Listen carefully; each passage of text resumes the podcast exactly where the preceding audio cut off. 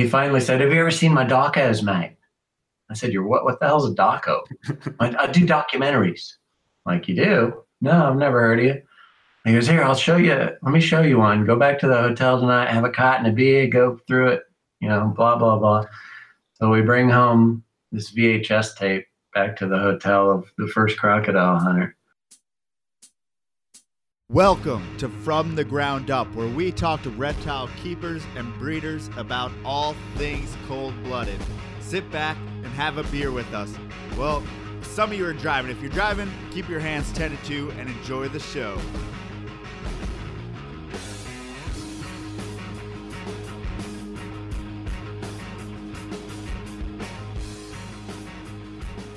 Okay.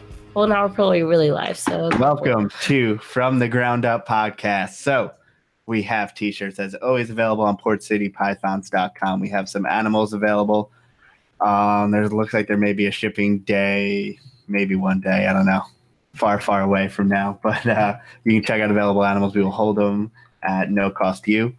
Otherwise, Southeast Carpet Fest. So you heard our episode with Ian and so sorry, uh, Southeast Carpet Fest is February 9th at 2 p.m.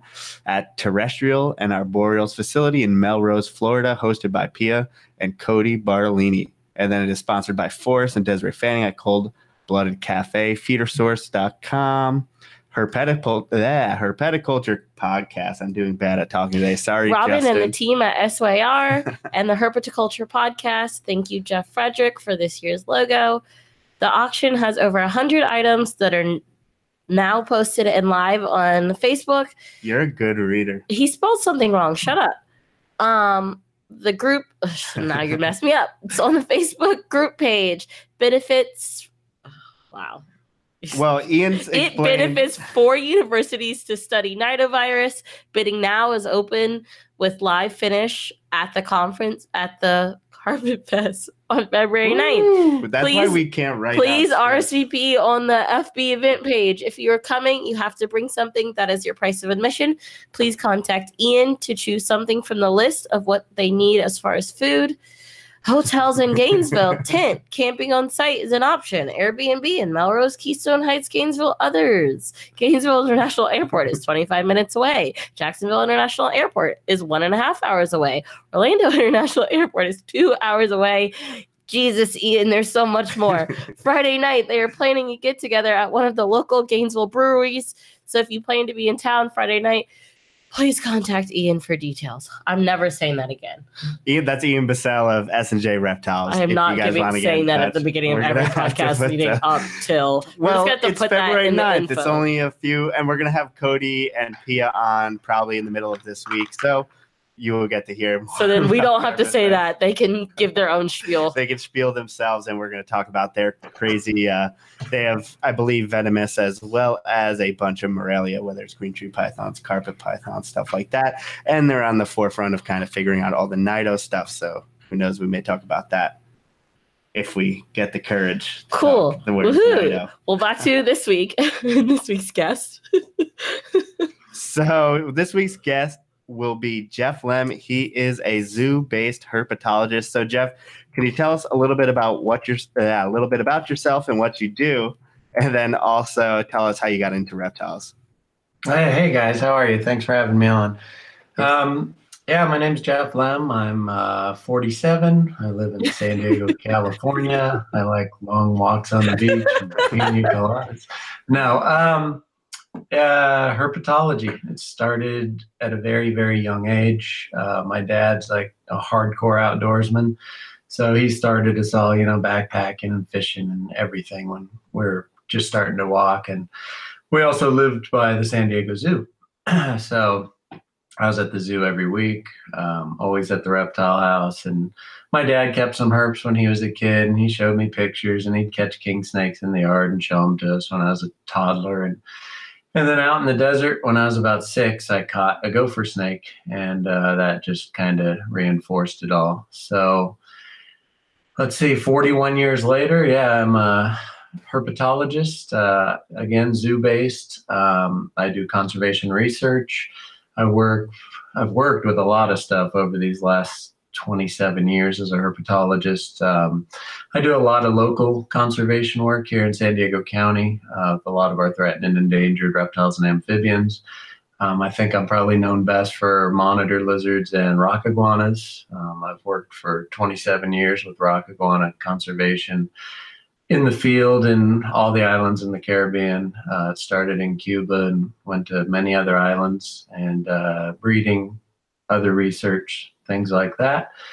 But um, since that's all zoo stuff, we're gonna we're gonna go the other direction and talk about uh, the kind of the private stuff, field herping um, has been a biggie. Um, and a lot of that is thanks to my career because I get to go to a lot of cool places all over the world. Um, and now my kids want to go to all these places. So, yeah, a lot of travel, a lot of field herping. Um, I've been keeping and breeding herps for, oh, probably close to 40 years. Um, like I said, my first ones, I was six or seven.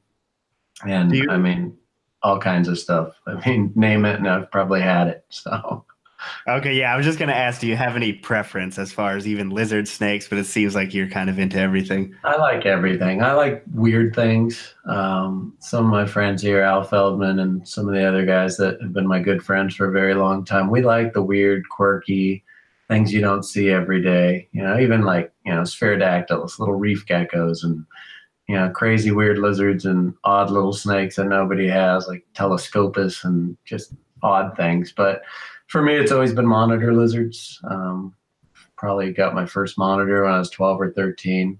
I've had most of the available stuff. I've bred probably nine species. Um, I'm kind of starting to take a break now on monitors for the first time in, geez, 30 years. Um, I've got two right now, and that's like huge for me. Just trying to simplify life. You know, monitors are a lot of work. It's like having a dog, and when you have 20 of them, it's hard to go overseas and herp.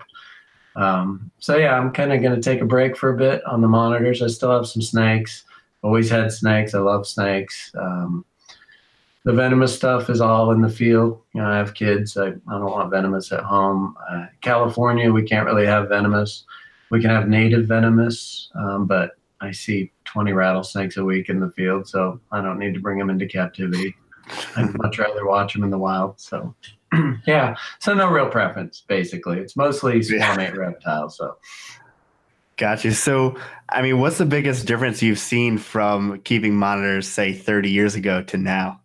Huge difference. Uh, I mean, you know, the monitor craze probably started like in the 90s when people actually started having some success. Uh, Frank Retes, obviously. Frank's a good friend of mine. And, you know, I was visiting his house and we talked monitors and, you know, I was working with Komodos and things like that at the time. So, you know, we became good friends and he was just killing it, breeding everything. You know, Frank's a legend in the field and, and with captive herps. And, so we became friends and um, and then the forums came out and uh, it got ugly with a lot of people me and frank included. Everybody thinks we're enemies. It's hilarious. Everybody thinks we're like hate each other.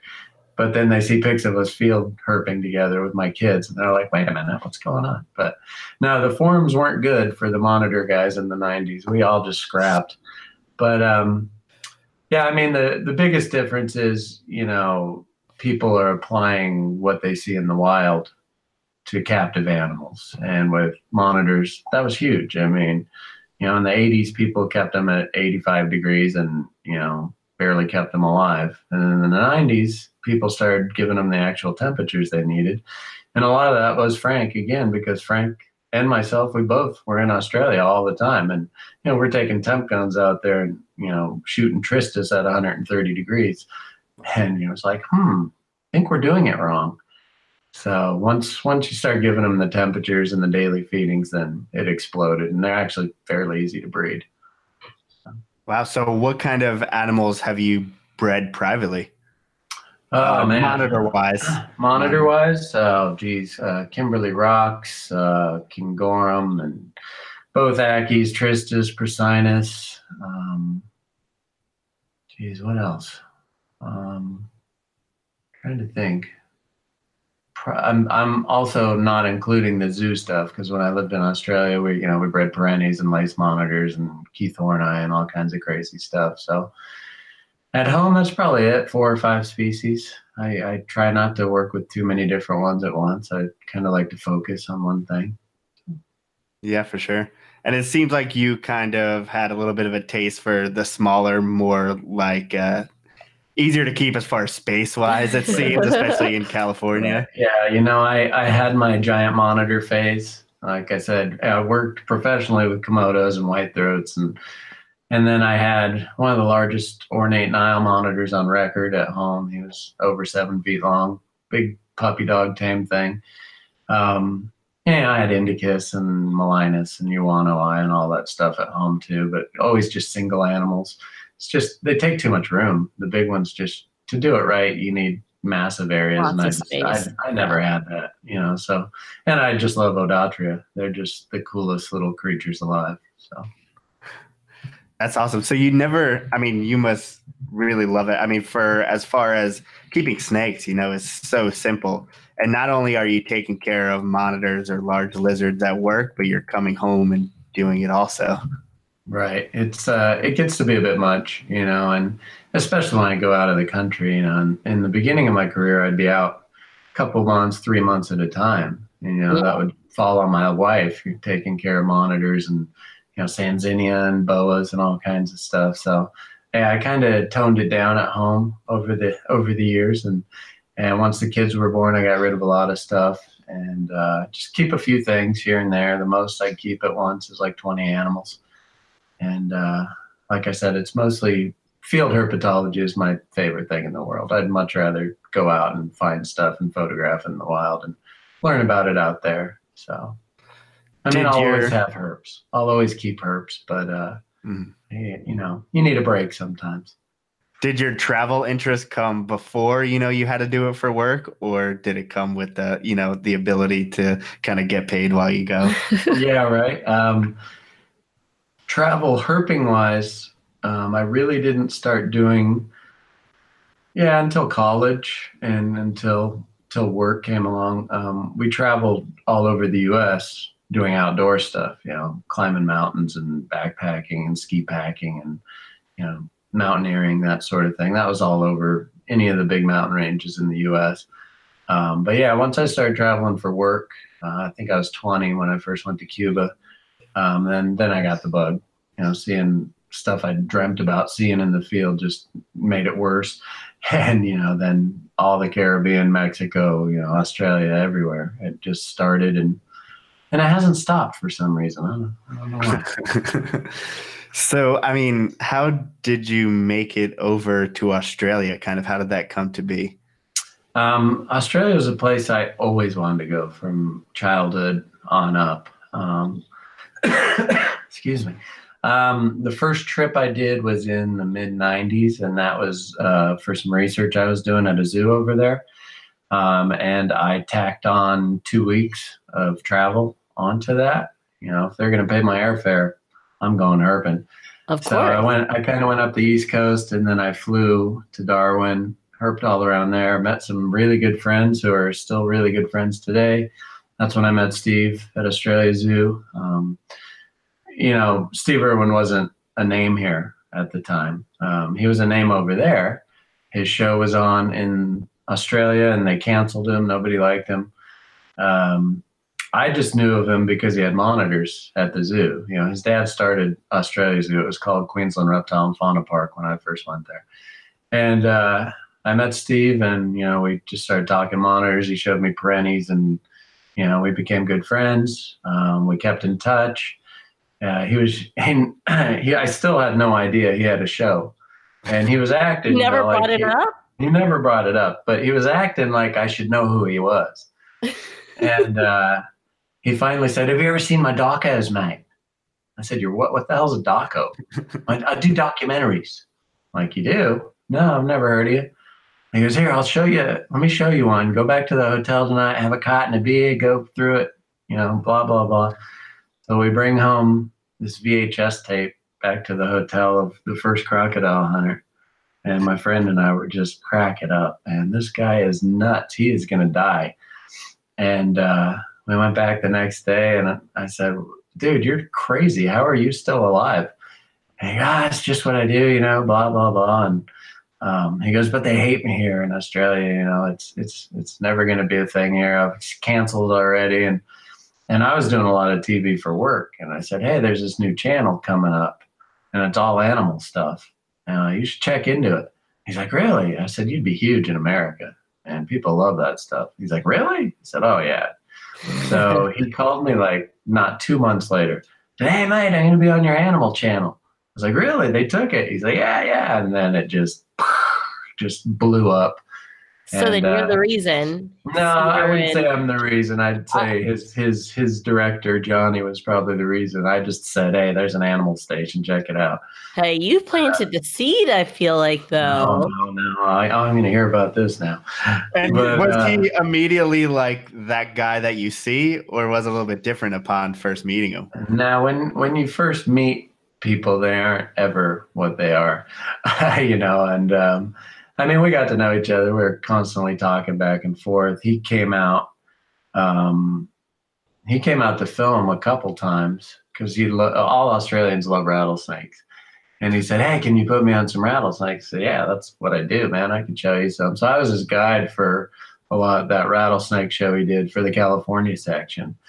And uh, yeah, we cruised around and caught stuff and filmed and everything. And then uh, probably two years later, maybe like we'd see each other, and I'd go back to Australia, and and then just out of the blue, he said, "Hey, you should come over and work at the zoo." And I was like, "Yeah, man, you guys have cool stuff." And uh, so I took a year off work here. I took a sabbatical, and that's why I went to Australia Zoo. And I was supposed to be kind of teaching research to his staff, but it, I kind of became a reptile keeper. I did a couple things over there, but it was fun. I mean, you know, working with inland taipans and lace monitors and perenties and crocs and everything. So, but then, you know, then you kind of start seeing who the real guy is. And he's not the dude from TV, not at all. And uh, yeah, I, I mean, I'll just say it didn't end that great personally between us because he's a he's a hard-headed guy and uh, very scrappy, very uh, his way or the highway sort of thing. And uh, it just it, it, just got difficult. I had a great time there. I thank him for everything we did. I have fantastic friends who still work there. I was just there two years ago at Australia Zoo. Um, really good people, and uh, yeah, we keep it at that. We still go herp, and I still herp with a lot of the guys from there. Uh, it was a great experience. It was fun. But, I can uh, yeah. only imagine like i feel like it's like uh, being a kid in a candy shop because australia has all the things that we so desperately want drooling over no it's it's right we're all yeah. drooling over here and like oh my god what if like yeah. what if we got this what if and so i feel like i can only imagine what joe would be like oh, getting yeah. access to the australia it seems Zoo like you day. are like very good at sneaking yourself into beneficial herp situations. Call him opportunistic. Is that what That's you're saying? Yes. and I mean, if you if you ask people to this day, it's like if they ask me to speak at uh, you know Chicago Herp Society or something, I say, yeah, fall or spring, and we do a trip to Snake Road. That's the deal. And so yeah, I always I always make sure those any travel has some herp component to it. Yeah, it's the easy way to do it. Why not? You're already there, right?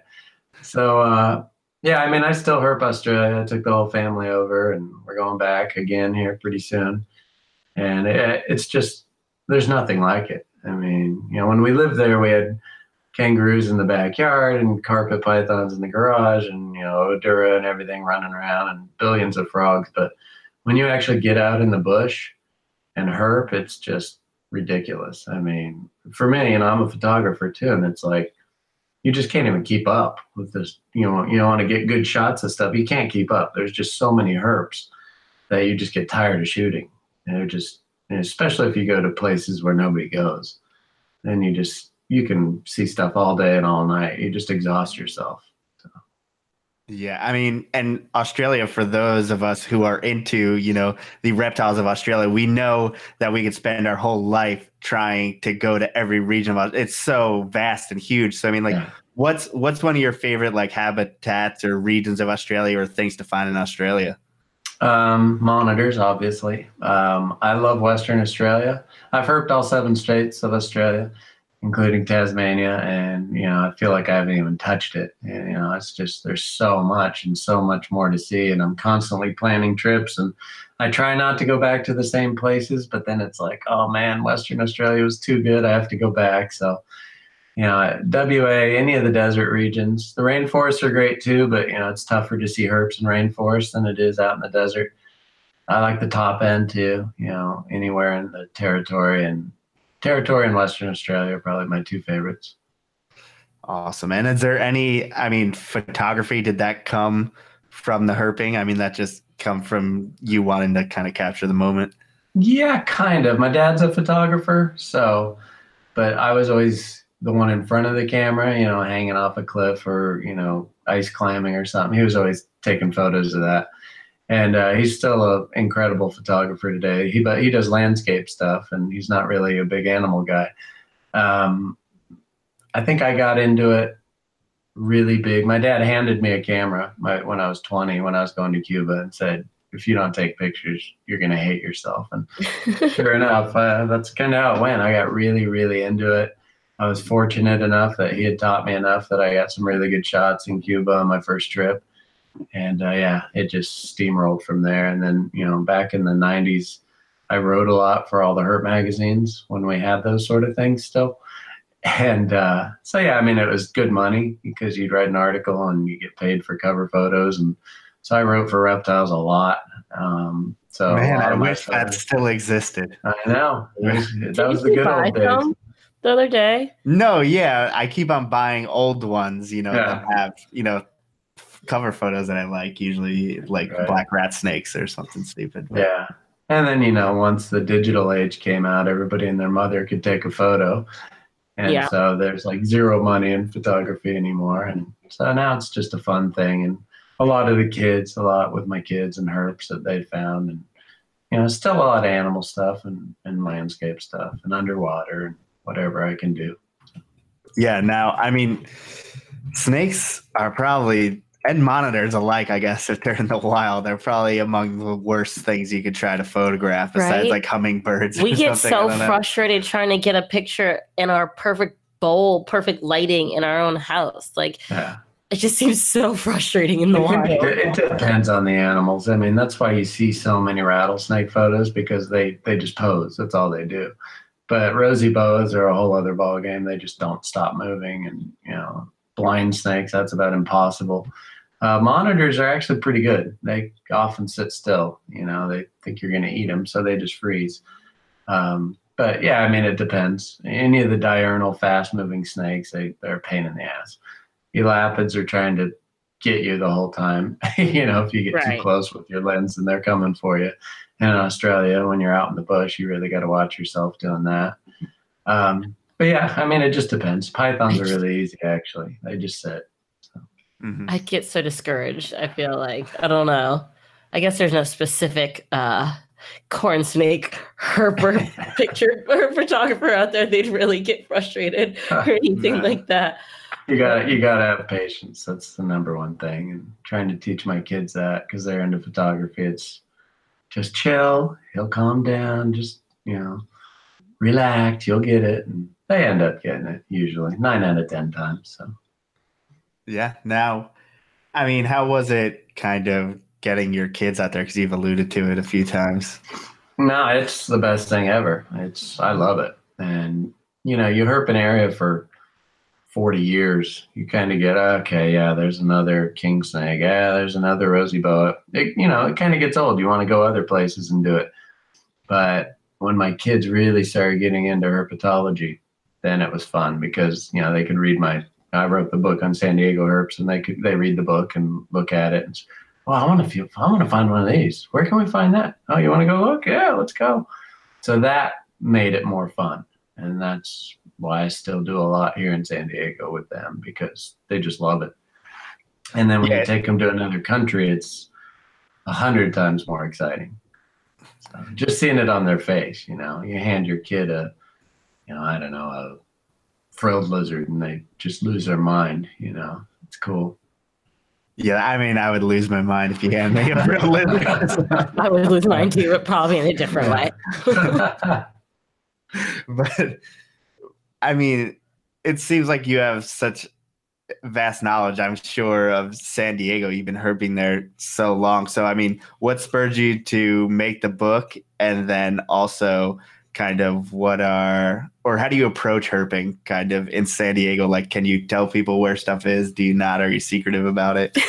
I mean, yeah, I mean, we're, we're all pretty secretive. It's, uh, it's like fishing. you know, I'm, a, spot. I'm a fisherman too. And, you know, you keep your spot. You don't want somebody messing with it. And, I mean, good friends, yeah. We herp together. I'll help people out. Um, people I've known a long time who are coming to San Diego. If they ask, I'll give them hints. And, know, I don't give dead on GPS coordinates, but I'll give them hints and say, yeah, that time of year, this is what you're doing. This is where you need to be. You'll get them. And they, they do.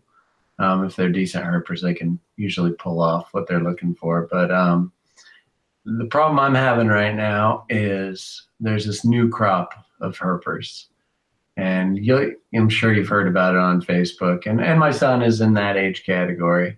You know, the 16 year old kids who just got their license. They want to herp, mostly because they want an Instagram photo to get a bunch of likes.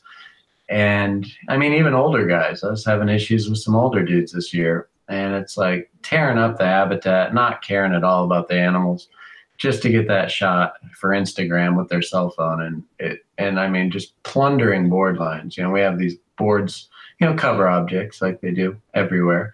There's a certain time to do it here in San Diego County, and if you do it too early, you're going to mess it up, and if you do it too much, you're going to mess it up. Meaning, no animals are going to be there. hmm And so these kids have found Google Earth, they've found everybody's board lines, and they're just pummeling them. I mean, I saw the same king snake that I knew from my board line that I established in probably eight different Instagram photos in a week. Wow. So I picked up my boards and I left.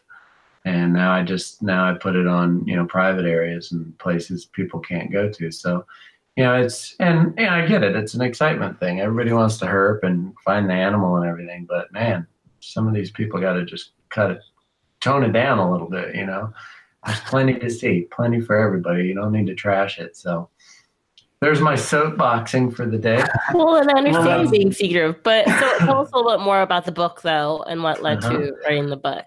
So, you know, yeah, I mean, I've herped here my whole life. I know where everything's at. You know, I've done research here. I know what needs protection, what needs help, and I had all the photos. You know, I've I've herped so long that you just get a good collection of photos of everything. And I was going to make kind of a photo guide, but then you know there there wasn't really anything out there for San Diego County, and you you don't typically see books on just one county. You do now. People are starting to do it more, but San Diego County is very important. It's a biodiversity hotspot. We have more endangered species than any county in the United States for all for all animals and plants, except for Hawaii. So in the contiguous United States, we have more endangered species.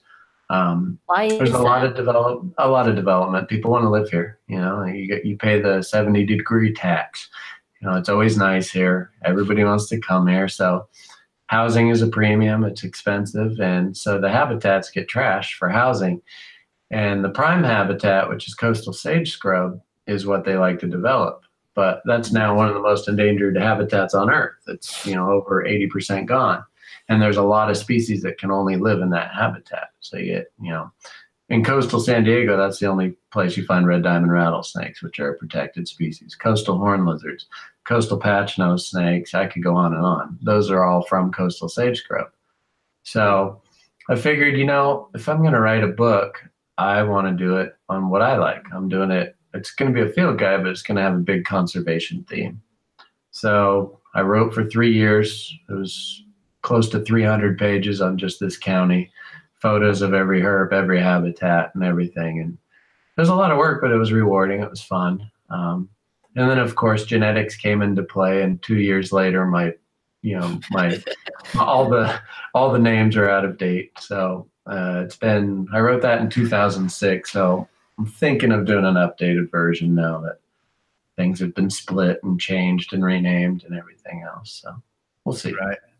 So does that mean? I mean, if you did a book about every reptile, I mean, have you found every reptile in San Diego, San Diego County? Oh yeah, many times over. Except like there's there's a couple taxa where there's like one known specimen from you know the 60s or something. Probably don't occur here.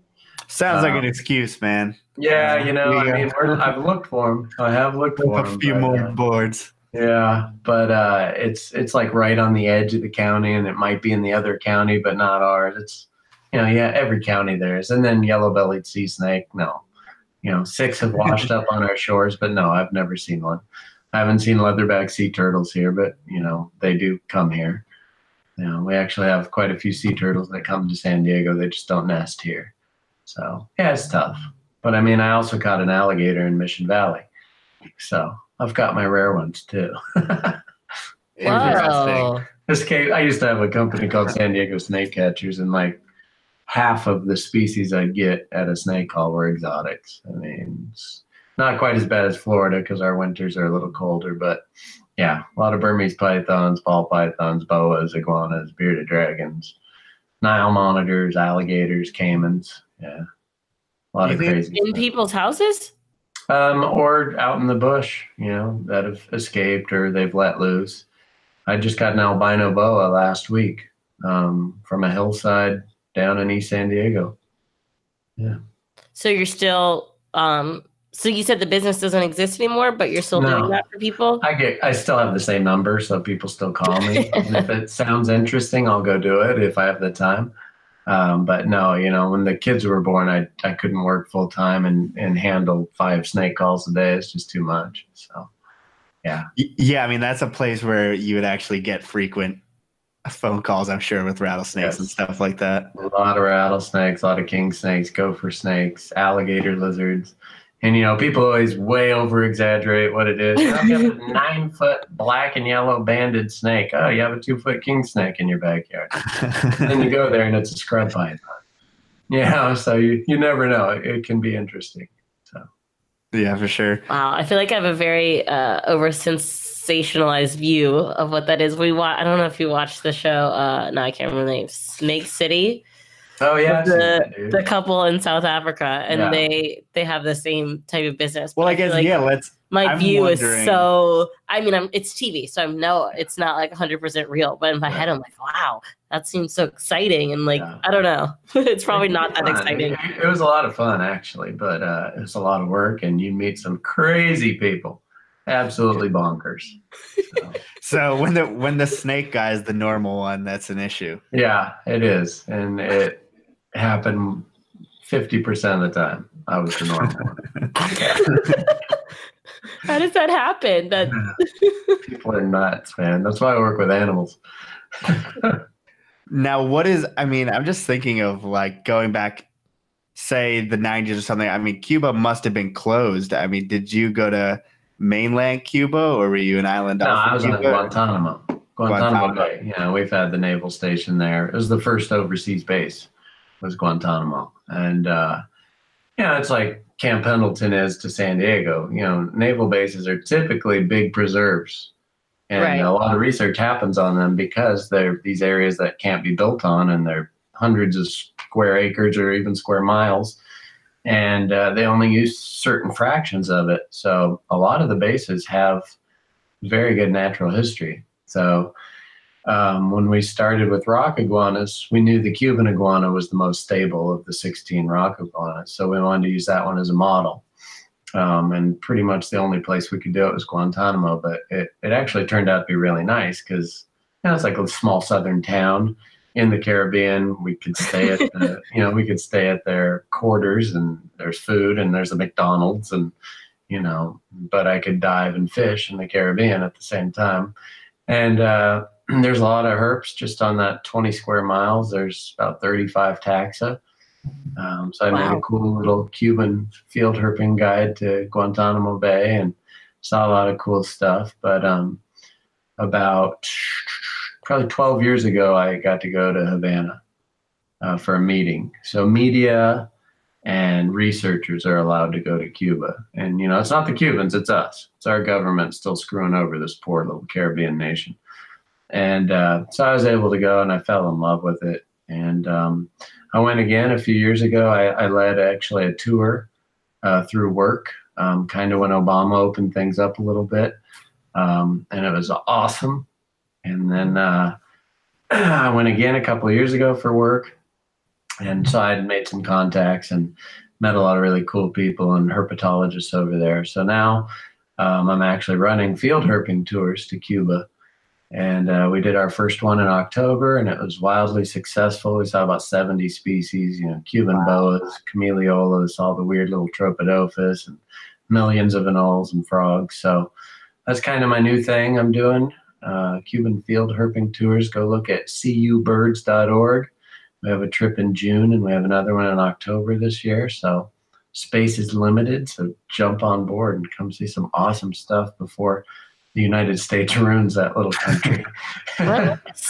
special niche like thing you got into. I feel like you just fall into these very specialized things. Well, yeah. I mean, it seems like you must have a lot of experience with getting around in foreign countries. Just where, I mean, you must yeah. be traveling for so long. Yeah, yeah, you get used to it, and you know, Americans are funny. Um, we're the only country in the world that's like that. You know, they just we're scared of everybody. We're we think everywhere is diseased and you're gonna die, and everybody wants to kill you or kidnap you, and you're gonna get eaten by wild animals. And it's just it's weird. It's just I don't get it because the the Cubans especially are like the nicest people on earth.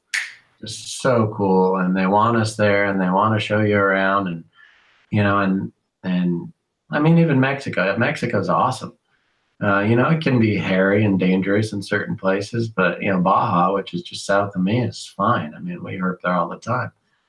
Um, but I guess you know, if Americans are scared to go places, it's more for me. That's how it works. I have a feeling though the Americans that are scared are not doing the same kind uh, type of things in Mexico true. that you're doing in That's Mexico.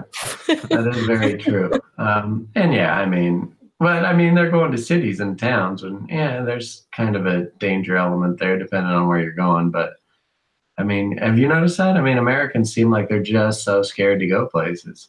Yeah, I t- and I'm totally part of the. I don't know. You say part of the problem. Yeah, yeah, I was literally just talking to someone the other day about how much I want to go to Brazil for Carnival, but then I was like, "But Brazil sounds scary. Everyone tells all the bad things that happen in Brazil." Yeah. I mean, the worst part is being in the cities, and you know, I don't like going to cities. So typically, when I land somewhere, I'm out of the city as soon as I can and into the bush. Um, but you know, it's fun. It's culture and go see stuff. But it very much depends on where you're going. Like Havana is awesome. Havana is the coolest city in the world, and it's safe and it's awesome, and the food's fantastic. But you know, you go to, geez, I don't know, Indonesia or you know, Brazil or places like that. Yeah, I mean, Mexico City's no hayride. so you just got to watch. I guess it depends on the place, but I, th- I think we overdo it on the fear. So, so what are we talking as far as like these trips go? Um, how long are typically the trips? What are the amenities like? Stuff like that for the Cuba ones that I'm running or everywhere? Yeah, we, we can talk about that specifically. Yeah, uh, Cuba, we have 10 day trips. Um, it's all inclusive. Um, and we go to several places. We go to about four or five different locations in Western Cuba, um, up into the mountains, down in the flats, on the reef. We dive, uh, we eat a lot. That's the only complaint we've ever had is too much food. Uh, I think we had lobster five times on the last trip. Oh, yeah. Uh, they, they, love to feed you in Cuba. Um, you see some amazing stuff. We typically hike in the morning and then we wait out the heat of the day when nothing's out, or we go dive or swim, snorkel on the reef, and then we go night hike. And you see some really cool stuff there. And it's stuff nobody sees because nobody gets to go to Cuba. So yeah, it's it's an awesome place, and you know we're the first ones to ever lead herping tours there. So it's it's time because if we open that up again, I was there when Obama kind of opened it a little bit and like eased up on the restrictions. And man, there were Americans everywhere crawling all over that place. And then on the October trip, once things closed down again, there was nobody there. So yeah, that's my big fear is if it does get open, we're gonna kind of trash the place. So, did you have to go through a lot of hoops to get something like this started? Uh, no, I actually aligned myself with the proper people who have been doing uh, birding trips there for about 20 years legally with State Department permits. Uh, my friend Gary, he has the Caribbean Conservation Trust. And uh, I approached him, said, Hey, man, let's add herps. I'll run them. You know, I'll be your guide. We'll use Luis, who's uh, the herpetologist at the National, Nat- National uh, Museum of Natural History in Havana. Luis is fantastic, amazing herper and birder and everything else in Cuba. So, yeah, a couple times a year, me and Luis hook up and bring a bunch of Americans out into the bush. See, what's weird is that the depiction that we have of Cuba when it was closed down is it's closed down because like Castro's there and it's dangerous and we don't like them. And if you go there, there'll be trouble. And it Right. seems like you couldn't just get paperwork and go look at a bird. Like it seems like you would need something better Yeah. to do than just look at a bird. Another to get bigger out of it. reason. right. No, I mean it, it's us. It's our country. I mean, we we have the restrictions on them, and we have since the Cuban Missile Crisis in the '60s, and they want us there. They want us to come, and they're very cool and they're very nice. And you know, now that Fidel's gone, what's the problem? I mean, we're friends with China and North Korea and Russia and Vietnam, and we're friends with all these other countries that we've been in massive, ugly battles with. But this little tiny Caribbean nation, we're still gonna you know stick it to them as hard as we can and it's it sucks so hopefully things calm down and you know everybody can be friends and visit because it, it it really is a wonderful place it's one of my favorite places in the world Yeah, it seems that way, especially if you plan to do it like on a recurring basis. Oh, yeah. I mean, are you planning on doing other places as well?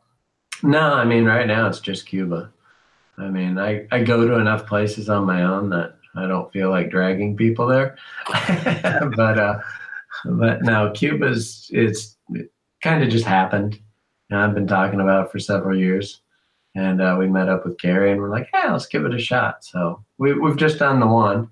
Well, I did a different one through a different group, but um, our first one was October, and yeah, everybody loved it. Absolutely loved it. That's awesome. So, So are do- there oh, sorry. any? What are you gonna say? Because Uh, I was gonna I'm gonna switch subjects. Uh, so. do people ever come to uh, San Diego, like, and just message you, and be like, "Hey, can you take me out and show now me?" people will if you give. if they give them that idea. Given the idea. no, that's happened for years, years and years. I think I have four messages waiting on Facebook right now from herpers. Coming to San Diego. Yeah, you, you hear that a lot. So Oh, you yeah. have your own little side gig there Yeah. doing it. No, you know, I mean, if I can, good friends I'll take out, like I said, but, you know, people just randomly come and, you know, I'll help them out, tell them where they can go and what the best time is, because we can herp you around here. So, uh, you know, it's just depends on what you see when. Yeah. No, I was No, going. Oh, last one. Last going. one. I'm sorry. Back to Cuba. In the Uh-huh. chat, they're talking about something called a banana rat, and Uh-huh. I'm very confused I what this heard. is, and I'm very That's- that's the concerned. name. That's the American name, uh, and they call them that on Guantanamo. It's it's a hutia, and uh, it's a large rodent, like big, like R O U S S. Um, yeah, I mean, it looks like a big rat, um, but they're fantastic animals. They're really, really cool, and there's a number of species in Cuba.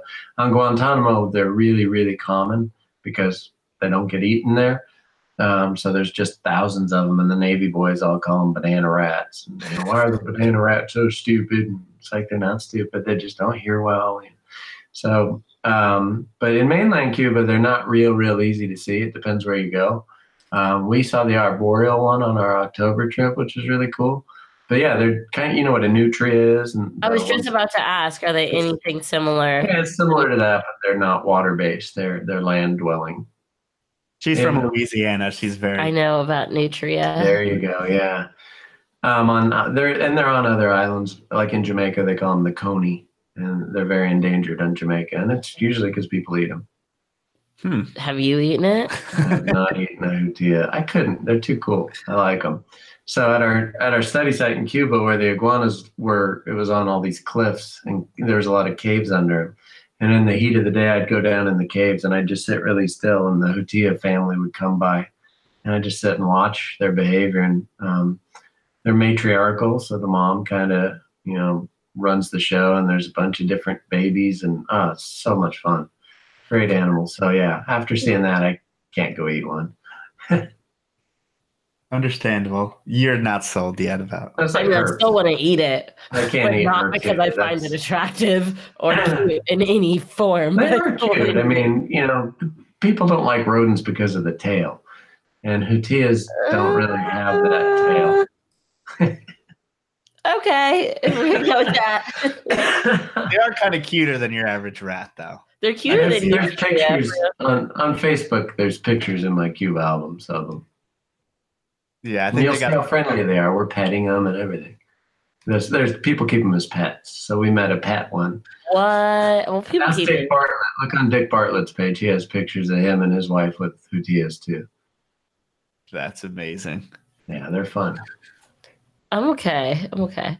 Um, but interesting. So, are they? I mean, are they all over Cuba? You said not as much on the mainland. Mostly. Yeah, they're the- widespread. I mean, they they come from all over Cuba, but there's I think there's seven or eight species of them.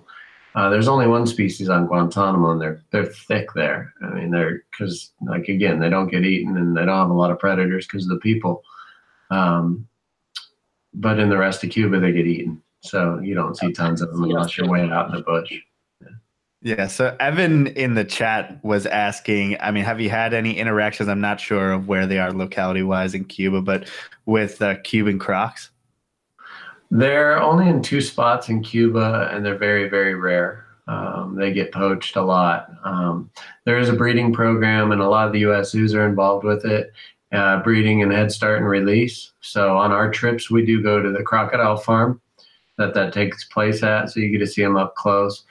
Um, at Zapata Swamp, we do try to see them, but you know they're very smart. You know, crocs are smart animals, and they stay away from people because they're getting hunted. So it's very difficult. We did see an escaped one in the swamp that probably came from the farm, they said, but they weren't sure. So there's a possibility we saw a wild one. Because they do they do come to the wild ones. The the farm is in Zapata Swamp. The farm's right on the edge of the swamp. So in the breeding season, the wild ones come to the farm Come because they smell the females. Right. So they said, ah, if you want to see them, that's the easiest way. But I don't know. There's so much cool stuff in Cuba. We see the American crocs when we're there. Um, and we do have a shot at Cuban crocs. So come and try. so there's so much Cuba. Cannot. Cuba's awesome, man. Cuba rules. I love that place. We see Cuban iguanas, Cuban boas. Uh, we've seen three species of dwarf boas on the last trip. We saw the Tropidophis feicki, which is the black and white banded one. Looks like a California king snake, little dwarf boa. Absolutely beautiful. We see at least two species of the false chameleons, the big Chamaeleolis. We see tons of anoles, giant water anoles, racers, a lot of a lot of cool stuff and a lot of really neat birds. Awesome. So Okay, now we can leave Cuba. I'm done with Cuba questions. now you kind of made me forget what I was gonna ask. So Oh, I'm sorry. way to go, man.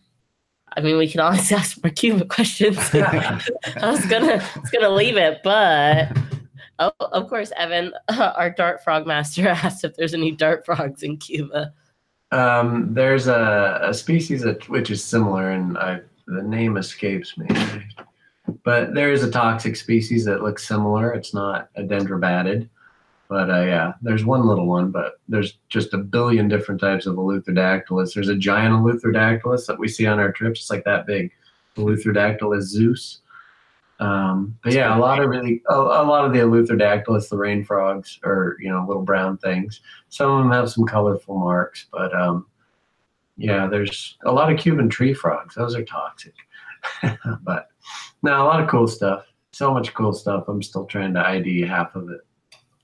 Now, have you had any less than spectacular field experiences or countries traveled to? Um, you know, I gotta say, I've been pretty lucky. I was pretty sick in Indonesia with a respiratory thing when I went to Komodo and Rinca and, you know, living on a deck of a boat for, for five days. Um, but no, I mean, you can get some boony rot. You can, plants get me more than anything. Plants hate me. And it's funny because I, I raise cactus and succulents. I have thousands of them. And every country I go to, it's the plants that ruin me.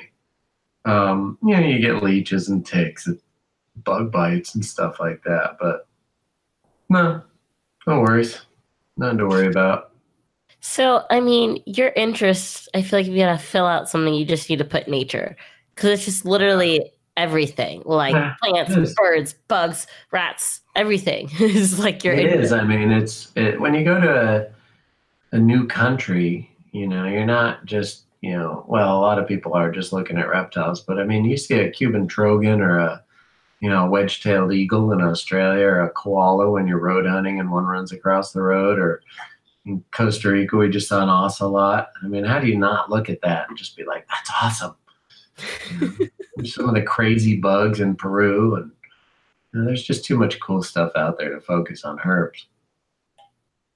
Is there, I mean, is there one place to tell someone who's never gone on a herping trip? I mean, what do you do as someone who wants to herp internationally?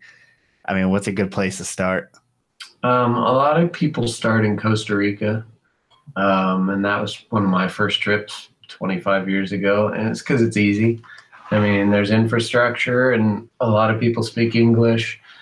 Um, the water's pretty decent, uh, the food's good, and you can see a lot really easy. Um, so yeah, a lot of people start in Costa Rica and kind of work their way up to more hardcore. Um, and if you go to Costa Rica, you can go see Quetzal Dwyer at Reptilandia because Quetzal's awesome and his park is amazing. Some seriously cool herps. Um, and then after that, a lot of people kind of go to Peru. Uh, you could go with Dante Fenolio on his Green Tracks trips, or um, Mike Pingleton and Matt Cage lead trips to Peru also. And I've done my own trip to Peru, and it was amazing. You see just a bazillion different herps um, and it's relatively safe, pretty easy. So, Or you can come to Cuba with me and herp in luxury and eat you lobster and go scuba diving. Plug, plug. Plug, plug. even more glamorous though than sleeping in a tent somewhere or something. I mean, you should that's see some of the places we stay, man. It's ridiculous. Sounds like something I don't know, a herp trip I'm like mildly probably a interested decent- in. Like, it's probably a good value because I mean, Cuba's really It's not Cuba. that far away. Well, you can't go unless you go on my trip. Right. Oh. Legally. See, if you go on my trip, you can have your passport stamped. With Cuba. hmm If you go on Oh, so that's just like a do that. collector's, yeah. You have a big Yeah. We're speaking to all the other folks that have the other 111 countries or whatever. you got an upper hand, hundred That's percent. right. It's pretty awesome. that is And you get to see cool cars. I mean, you can spend days just photographing awesome cars. Yeah, is it true that every car is from? Yeah. Yeah, God, so it's the first time I went there. I spent like two days photographing cars, just amazing, cool '50s and '60s cars.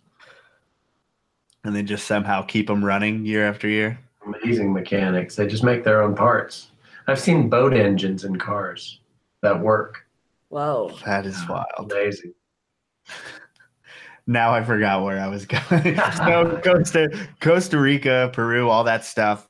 Mhm. Obviously, one of the things that I mean, a lot of listeners of this show, obviously Corallus, but in particular, Amazon or uh, Emerald tree boas and Amazon Mhm. tree boas. So, what are your experiences? Especially, I mean, obviously, everyone saw that picture of you on Facebook with the giant emerald with Yeah, the giant cool. lump in it.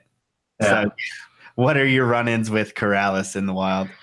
Um, well, the Amazon tree boas are dirt common. I mean, that's the easiest thing to find. They're just everywhere, and you pick them up with eye shine, like you do amphibians or geckos. And I mean, you can see the things half a mile away when you're cruising down the river at night.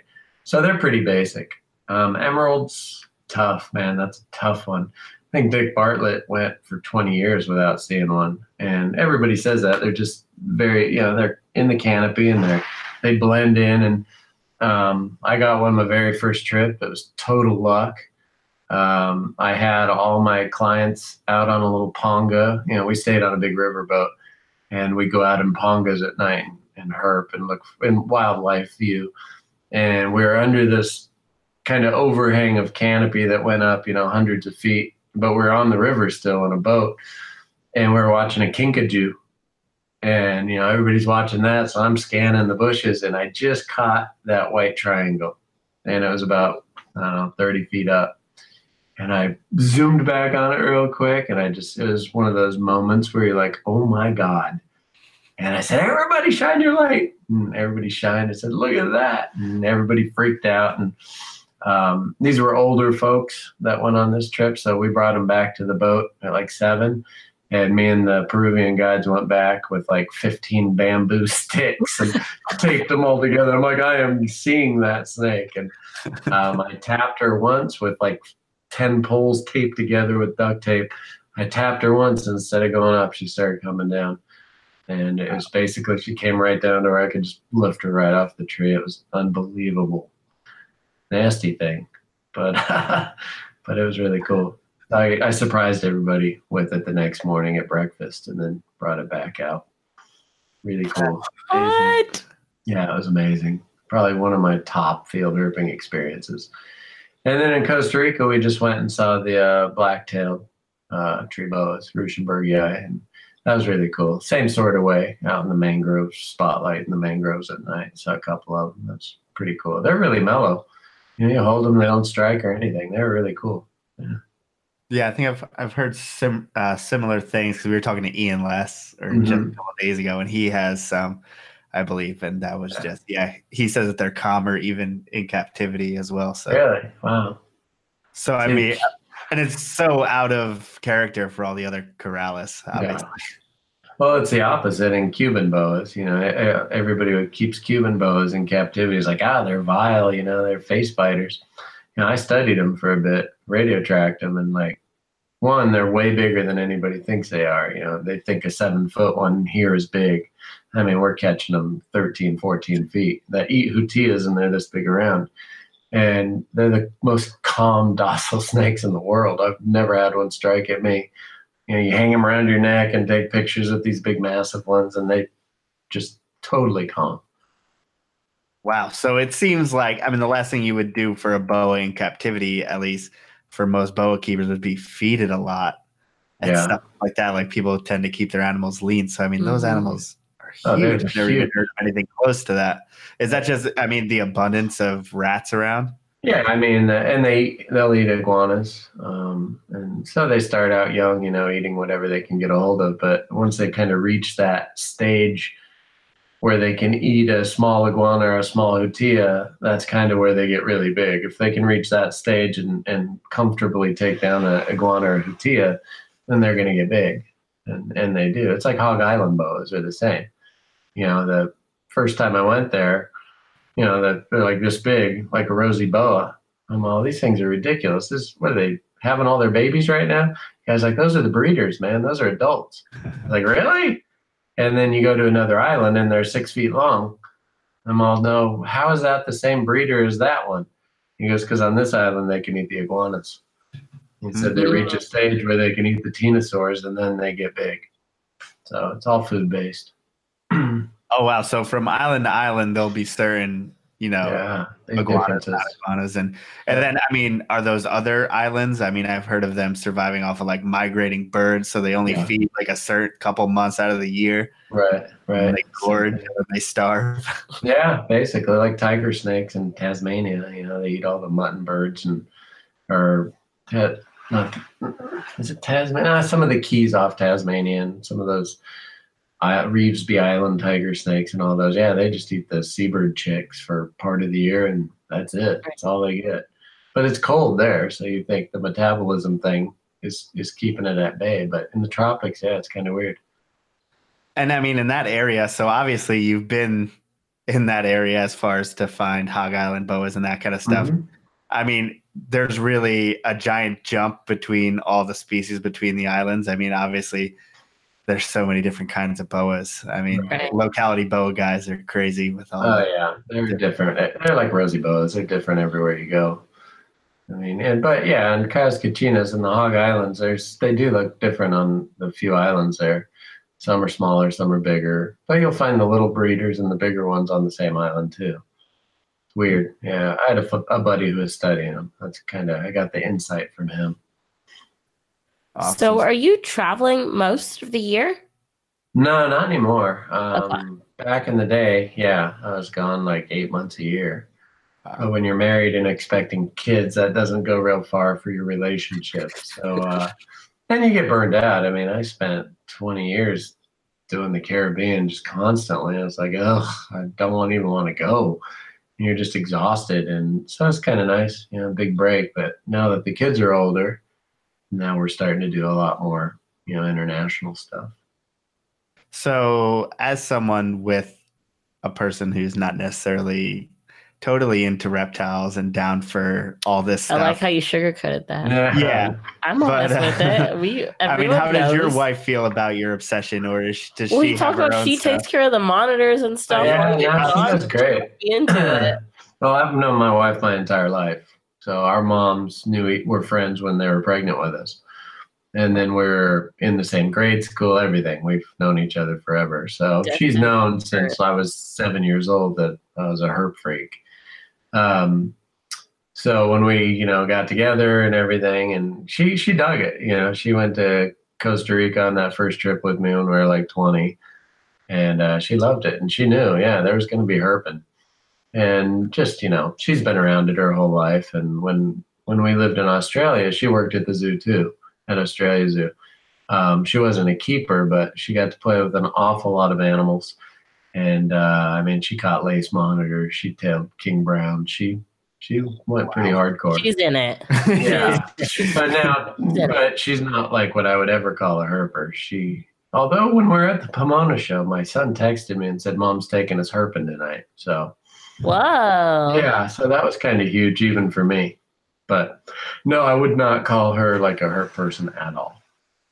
Did she work at a zoo in San Diego too? No, no. She's a she's an accounting person. So she's Interesting. yeah, and and the arts. She was a dancer and everything. So she's far from the animal thing. She likes animals, but she likes mammals, puppies. That's why that puppy is sleeping behind me. That was her gig. so yeah. No, she's good. There's good people that aren't herpers, believe it or not. yeah, sometimes we get. I mean, there's only so many people you can associate with, so I want to hang out with all the herpers and always meet new herpers, and then I need to hang out with like a hundred snakes, and that's just you know, there's not much you can do after that. As far as normal people, there's just it kind of consumes our whole life. I'm That's sure. the problem. Herpers aren't normal people. You have to hang out with normal people and then herpers. Like you have your two sets of friends, right? All of Yes. us do. And my closest friends are non-herpers, and then I have my herp buddies and my herp acquaintances. You never mix the two groups ever. that's just that's a huge problem. And I've tried it; it just doesn't work, you know. Because the herp people just want to talk herps the whole time. The non-herp people are like, "You guys are freaks. Just stay away." So, but my other problem is I have a million different interests, so I Uh, can't just have the no, herp no, friends. you know a couple, just a little Right. bit. So surfing and fishing, I have all those friends too, and scuba diving and you know mountaineering and all that stuff. So you have to you have to spread it out some. You can't just have herp friends. Do you try to fish like everywhere you go? Yes. So it goes just along with the herping. Oh, I feel like you need like seven different trips. I you, do. You, like, need your or you trip. just need to not be need able your- to sleep. You need your just- yeah, photography trip. Trip. Right. You need your bird trip. You need No, like you, photography comes with all of it. You know, the fishing and the True. herping and the mountains and. But uh no, I mean, it depends. It depends. If the whole family's there, I got to tone down the herping and do other things. And you know, there's fishing and diving and you know whatever else, artsy stuff. You know, I do have some culture, so I do like to go see cultured things from time to time. Um, yeah, it just depends where we're going and what it's all about. Surfing, if it's a good surf spot, yeah. So have you? I mean, have you been in this? Despite living in Australia, I mean, have you been in San Diego almost your whole life? Otherwise, Yeah, yeah. I was born in San Diego, and uh, my dad was the problem there, though, because he always wanted to be closer to the mountains. Because so his obsession is mountains, like ours is herping. He's all about mountains and hiking and getting to the next peak. So we moved a couple times out of San Diego just so he could chase the closest mountain range. So I had to live in uh, Bakersfield, California for a little bit, um, which, if you've been through there, is is uh, very non-Californian sort of place. Um, in this, yeah, you, you don't hear a lot of good things, but it was cool because we were close to the Sierra Nevadas and I was close to the Mojave Desert, so it actually turned out to be really good for herping and for bass fishing. Um, and I only had to live there five years, so it wasn't awful. Um, and then we also lived in Utah when I was uh, really young. So, What is your favorite place in the U.S.? I mean, besides San Diego to to go herp? Because i obviously Arizona. Utah's an awesome place, but yeah, Utah's awesome. We didn't hurt there though. I mean, I was too young. We just didn't. Yeah, I, I don't remember a lot of Utah, but I like Arizona and New Mexico. That's probably some of my favorite herping. for the rattlesnakes or just the diversity. Yeah, I like I like my rattlesnakes, but there's a lot of diversity and cool stuff. You get a lot of the Mexican influence coming up, so you get a lot of you know vine snakes, things like that. Um, and other parts of California. I mean, there's so much in California. Up north is a whole different ballgame than it is down here. So it's cool, and yeah, I've her- I've herped a lot of the U.S. There's a lot of cool places. Southern Illinois is a total blast. I love going to Snake Road. Um, Florida's kind of cool if you can handle the people. Um, I'm gonna get some crap for that. Oh, we all know Um, Florida's backwards. Yeah. We have people we like there, but it's an American fact. yeah, yeah. Um, where else? I mean, there's uh, you can find stuff anywhere. I mean, I just like cruising around, seeing what I can find. I mean, I think you would enjoy any place you go. You seem Yeah. to be a person who will find, you know, Yeah, I mean that's you have to, right? Why go somewhere and then not enjoy yourself? That's just not fun. So yeah, Alaska's awesome. Even though there's one wood frog there, it's still amazing. go photograph bears and fish salmon, and you know, there's cool stuff everywhere. Yeah. So, what is something that, I mean, because I try to always preach, because we can find what we like kind of in our backyard sometimes. Mhm. So, I mean, what can everyone do to kind of get out there and try to find herps? Or like, it's hard to find a local group of people kind of dedicated to herp now that we don't have like many herp societies or anything like that. Yeah, I mean it's it's changed a lot in just the last ten years. Even, you know, when we made NAFHA, you know, I, I founded the North American Field Herping Association when we with a lot of other people. Um, when we started that, that was kind of like this weird mixture of herp society, but all field herpers and everybody wanted to help and do conservation and you know take data and you know turn that data over to the to the people that would do something with it. So, you know, we kind of went that way. Um, and even though the database still lives on and people are still doing it, everybody kind of just does it on their own now. We don't have big group outings. Um, but a lot of people don't like to herp in groups. Um, you know, they call us snobby or whatever. But uh, for me, it's damaging the habitat. I, I just don't like to see coastal sage get trampled with 15 people. Um, I kind of enjoy herping in a group because I like talking to people and hanging out. But um, I mean, for the most part, just find a few people and go do it on your own. Don't wait for the big group. I mean, you can find herps anywhere. It's so easy. I mean, I tell people it's so easy to herp. I mean, it's you'll learn it too, which species are out when, and just the thing is being out there. You know, people think I'm a freak because of the albinos I've seen in the wild. And it's like, yeah, I'm out there every single day. If you did that, you would find albinos too. So Well, let's probe what albinos have you found in the wild. um, no. um, I found uh, the first one was a, a large blotch salamander about 18 years ago or so. Um, the second one was an albino glossy snake. The third one was probably the albino shovel nose snake.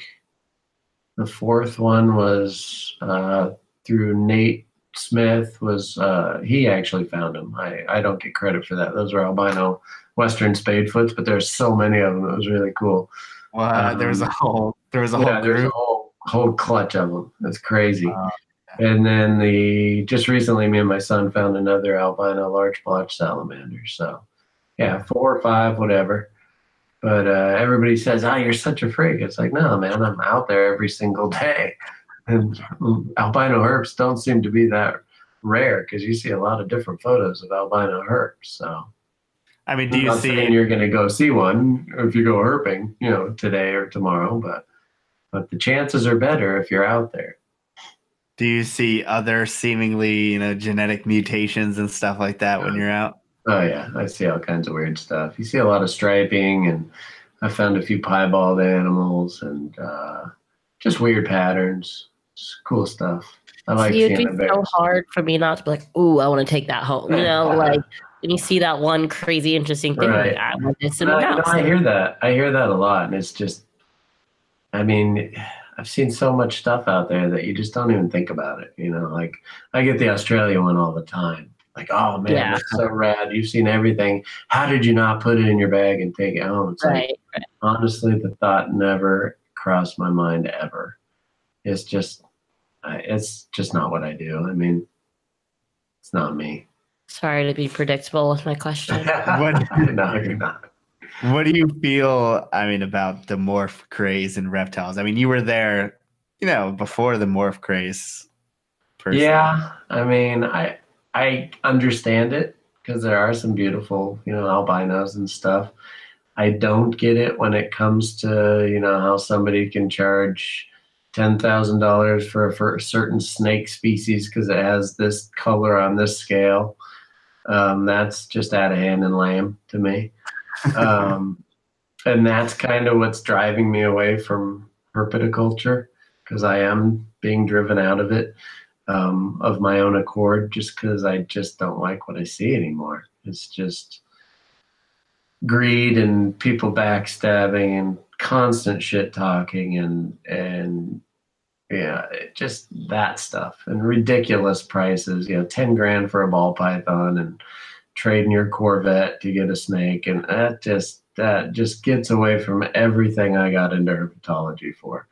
So I'm kind of holding it at arm's length for now, and we'll see what happens. Yeah, I understand. You just gotta not look at Facebook book and talk to like Right. cool your few cool people face to face. totally. That's what it's all about. And that's the other thing, you know, and it's, and I mean, you've probably heard it a thousand times, but when you get these people who know they're never going to see you in person and just go after you on Facebook or whatever platform they're on, it's, it's just stupid. It's just like, why am I doing this? You know, this is just annoying. And I mean, there's people I even know that'll do that. And it's like, you know, There's I'm people that I like in person. Yeah, and it's like, dude, you know I'm going to see you pretty soon. Why? Why are you even doing that? That's just stupid. And so that's just, I don't know. I'm sure I'm going to get a lot of heat for saying something like that, but unfortunately, that's what I do. Is I say exactly what I think, and it gets me in trouble sometimes. And oh well. so you still though you go to a lot of the shows in your area, even though I you know I you're did. I did go to a lot of shows, um, and that's just because I had a lot of monitors. Because I was producing quite a few here in the last few years, and it's just I hate shipping animals, uh, so the show is just the easy way. And the other thing is, you know, Al Alec Feldman Reptiles. Al's one of my best friends. We went to high school together, and he owns DIY cages, which is awesome, by the way. Check him out. Um, so he would have shows or booths at every show down here in Southern California. So he just started giving me a little space on the booth if I'd go help him, you know, set up and you know move cages and stuff. Uh, so I started. excuse me, damn cold. Um, so yeah, so I just started going to the shows with him, and then it kind of became more of a weekend getaway, get away from the kids because Al has kids too. Go drink some beers with the guys, sort of thing. So that's kind of more what it is now, and not so much. And I mean, we don't even go to the auctions or anything. We just hang out with our buddies in the room and have beers and relax and watch football. Um, so yeah, we just did Pomona, but that was our first show in over a year. So, and I've had enough for a while. I mean, that's if you're gonna have one show for a, Yeah, a year. that's a good one to do it. go the one to do it. that is the one to do, and I don't get that at all. Pomona's not a nice place, and it's in the middle of nowhere, and but it's I guess it's central for the LA and San Diego people, so I guess that's why it works. So Yeah. it's fun Now- though. I feel like there used to be a little bit more of a connection between the private hobby and like zoological and academia and that kind of stuff.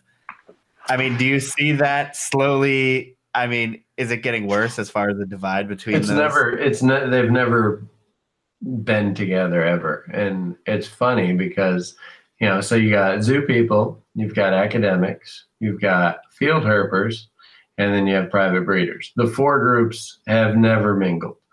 I mean, I mean they do to an extent, but they've never been like hang out. Let's hang out. You know, it's not.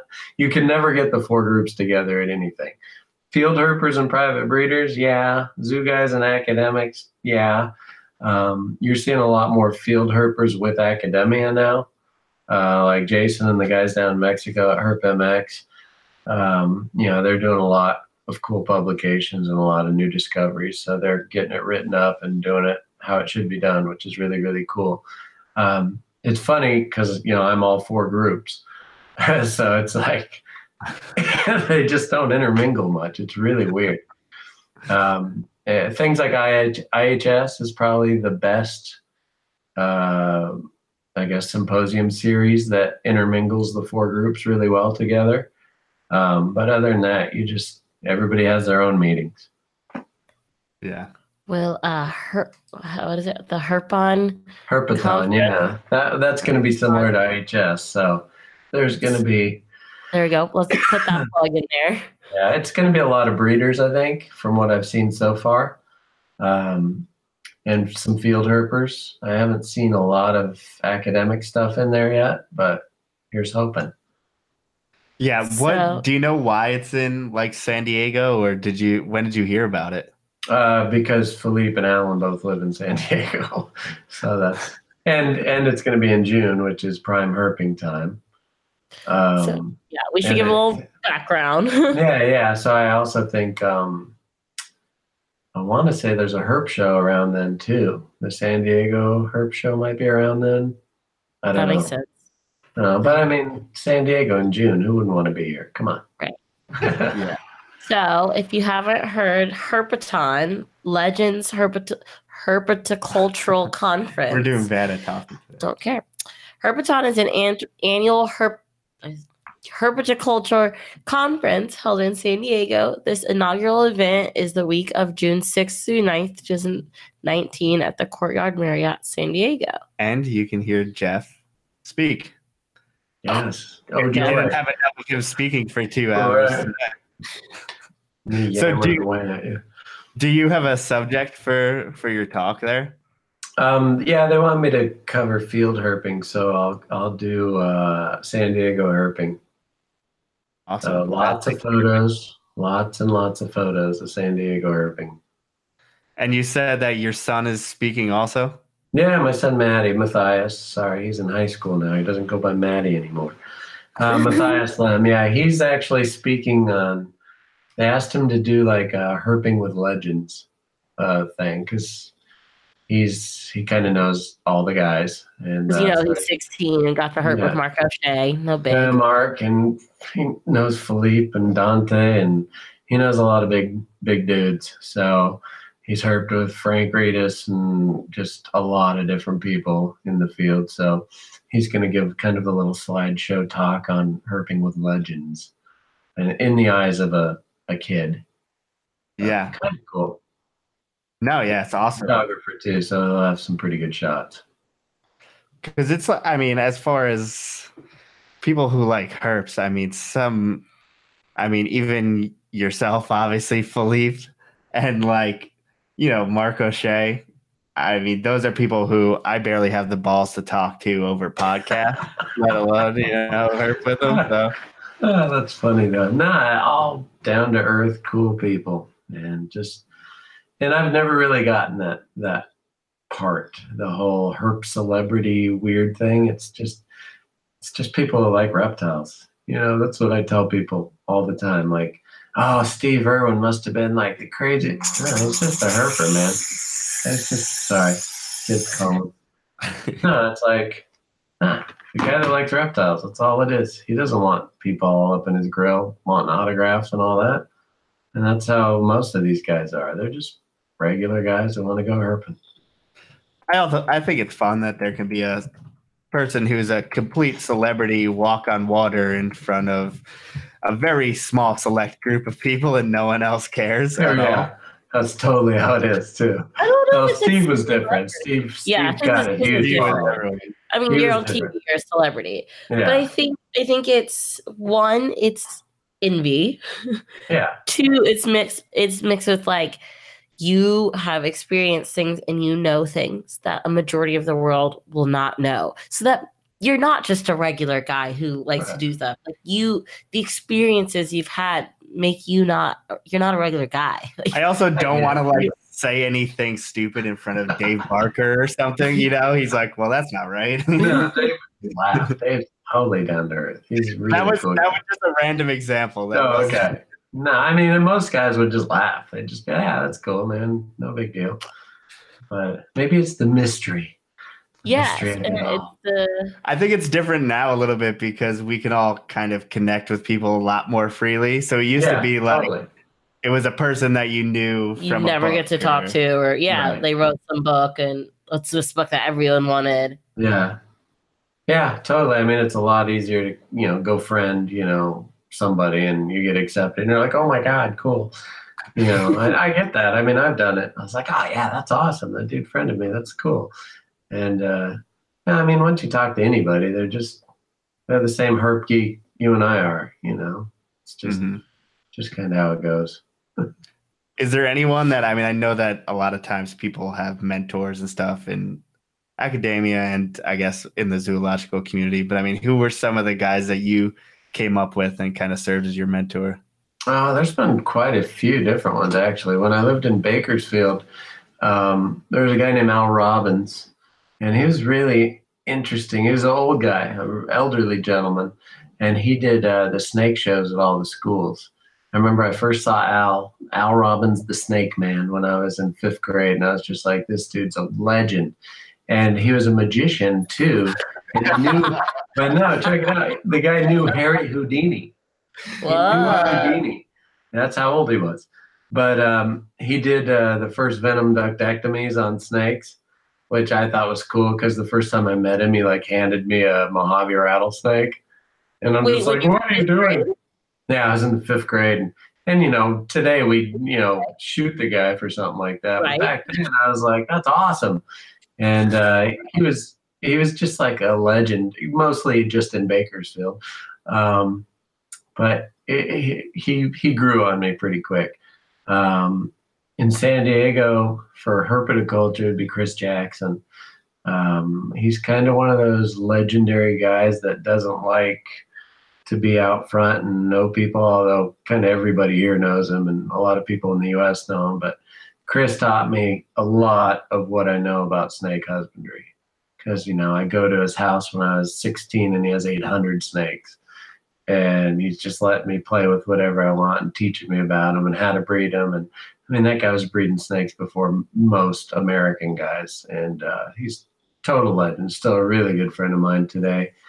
Um, Zoo World, there's just too many to mention. I mean, so many different guys, and and for what I do, it's kind of it's a lot different than people who work in the reptile house. So I didn't have a big zoo mentor. I had research mentors, but for the zoo world, no, because I didn't ever work in the reptile house. You know, I have my own reptile collection, and I do research and I'm in the field.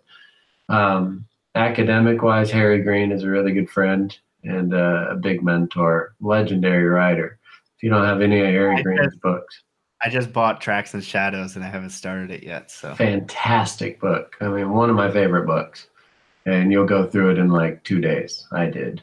uh, Harry's, I. Harry's awesome. you- I tried to read earlier. It was rough. I need you to take two months. You can stop buying so many books. She That's gets what we mad that I collect books now. Yeah. know. oh, Yeah. dude, I've been doing that for years. and books. Uh huh. I gotta know. She doesn't understand why I have a book you know, Yeah. a Talk to my wife. Talk to my wife. She's like, "What is this? Why? Why this giant area of our house dedicated to her books? Why not?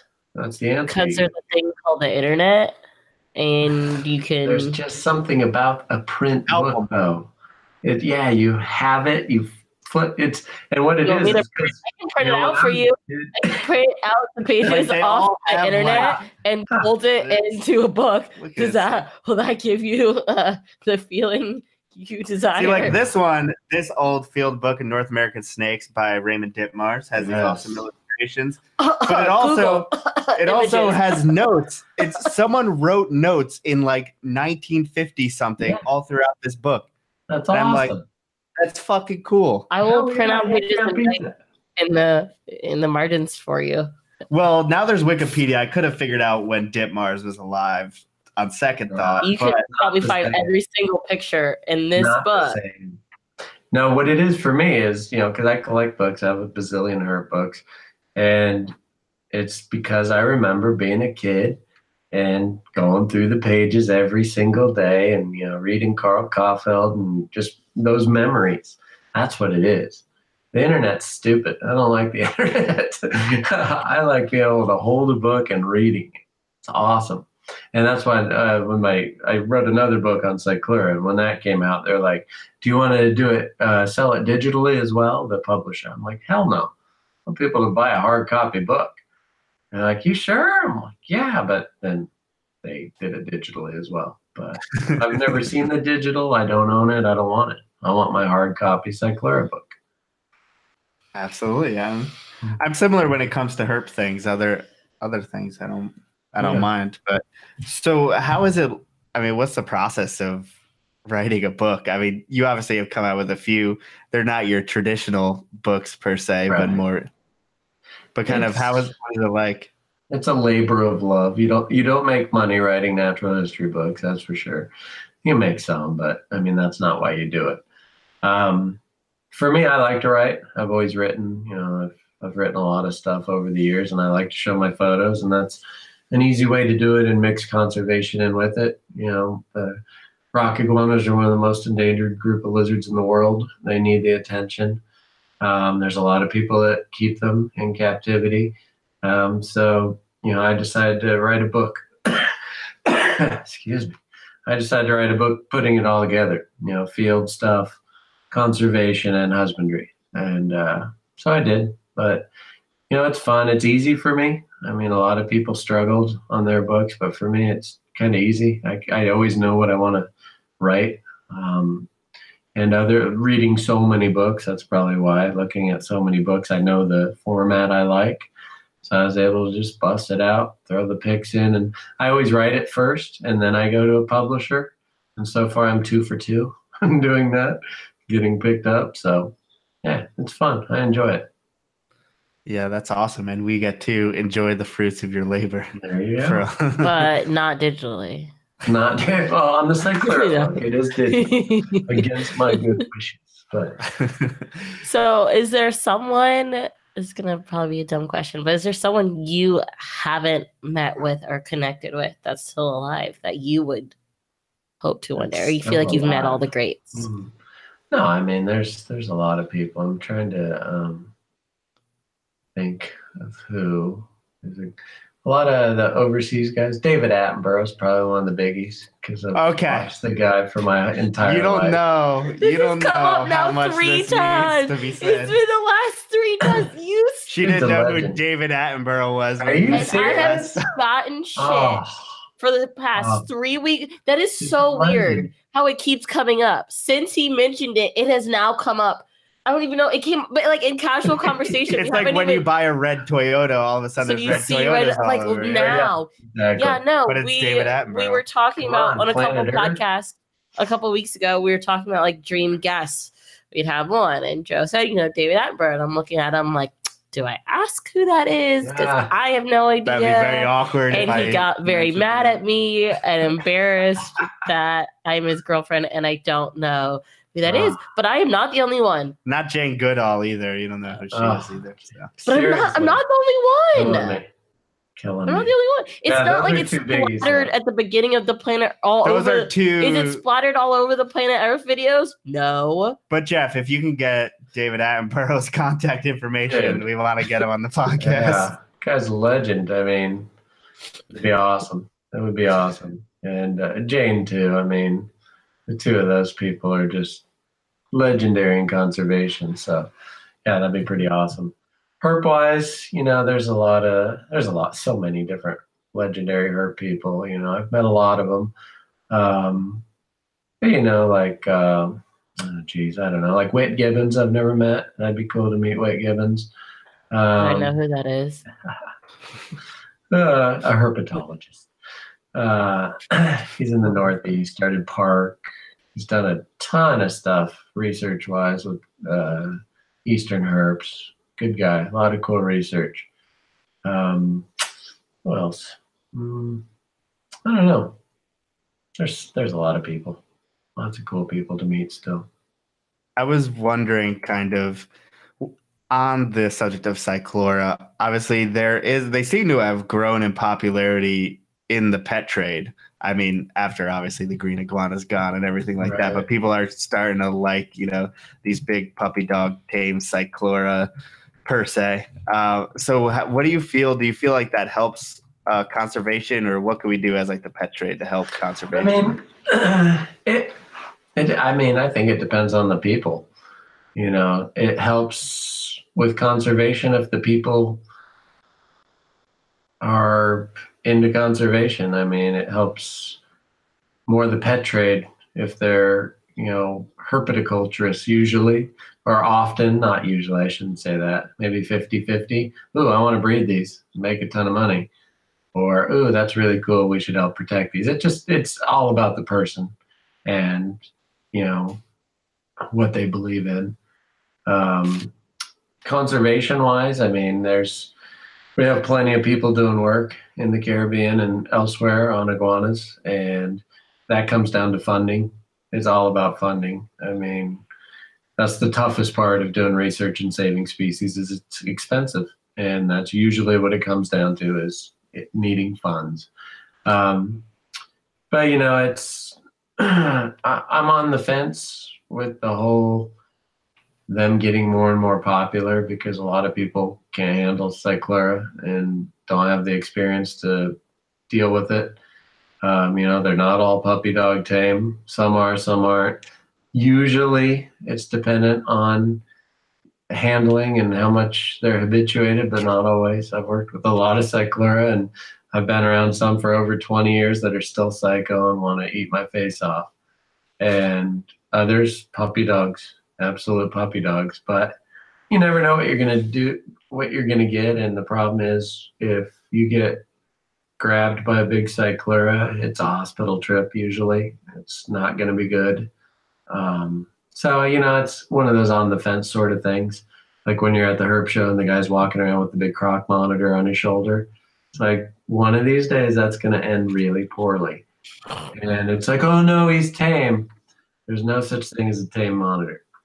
Get a monitor to operating temperature and see if you can walk around a show with them, especially a croc monitor.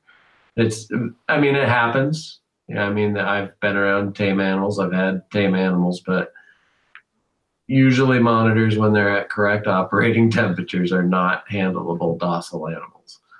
So yeah, it's kind of one of those safety things that kind of makes me nervous because when something like that happens, it goes into the news, and then what happens? The laws come down, and we get worked even worse. We already are. What's sad is every herp show has that guy, That and we're lucky that that has not backfired on us. Yeah, every single one. and it has. I saw a girl get grabbed by a boa not long ago at a herp show because of that. Dude holding him, not paying attention. Oh, he's dog tame. Whack. So, For us, it's always retics. It's always nice to have a Yeah. retic on you. You know, ugh. it's not hunting off top of your head or anything while we're I had one walking on me at a show. I don't know. that's Oh, scary. Ryan has all, all the time. Oh yeah, yeah. But I mean, yeah, it's stationary at his table, not walking True. around to. I mean, he's selling retics. He's gonna have. Yeah, that's fine. I mean, if you're at your booth, sure. But when you're walking around and you know your croc monitor's face is right here, and I'm standing there, uh, uh I don't like that. And I tell the guy, hey, dude, move. I don't want that thing in my face. I don't know your animal. It doesn't know me. I'd rather not have its head two inches from my ear. You know, Yeah. So, I mean, truly, there's no reason to hold your animal or bring your animal to the show and then hold no, it no, out. that's, that's the look at me thing that herpers do. That's all that is. 100%. Instagram hits. That's what that is. Absolutely. I mean, there's. I hope to be part of a hobby that like respects and furthers conservation. Is there a Yeah. way for the pet trade to do that sustainably? I mean, they, there are groups that do it. I mean, it's it's again, it's just dependent on people. You know, there's uh, there's some of the auctions at some of the shows they've had. Um, the money goes straight into Cyclura research. Uh, Thai Parks, Iguana Fest, all that money goes into iguana research. Um, you'll hear about a certain group. Chicago Herp Society has put uh, funding towards even my research and other people's research. There's groups that do it. It's just, uh, you know, it depends. It's kind of like all the shows have gone one direction with that funding that comes from auctions and everything.